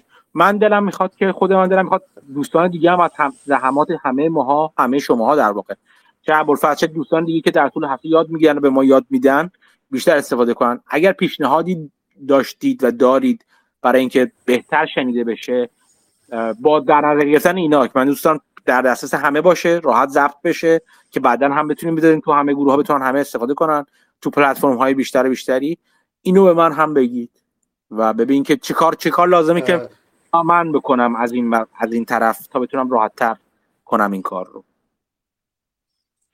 فکر کنم کلاباس جدیدا این چیز جدیدش که اومده میشه ضبطش کرد، یعنی فایلش میشه برداشت. آها. تو فیلتر هم میشه، ولی فیلتر باز هم فیلتر هم برای مدت محدودی فقط میشه ضبطش کرد. آیا همزمان میشه نگه داشت فایلش جداگانه یا نه؟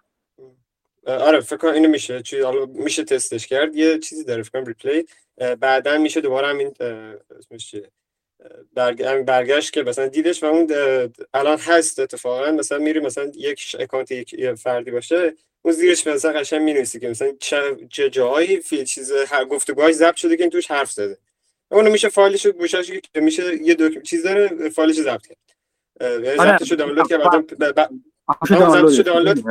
ضبطش رو دانلود کرد که بعداً بشه جای دیگه گذاشتش. بعد در مورد مال اینکه ببین مال اون مال چیز کستباکس اون کیفیتش خیلی پایینه برای چیزه، برای کلا برای ایران فکر کنم خیلی قطع وصلی داره، بهترش همون کلاب هاوسه.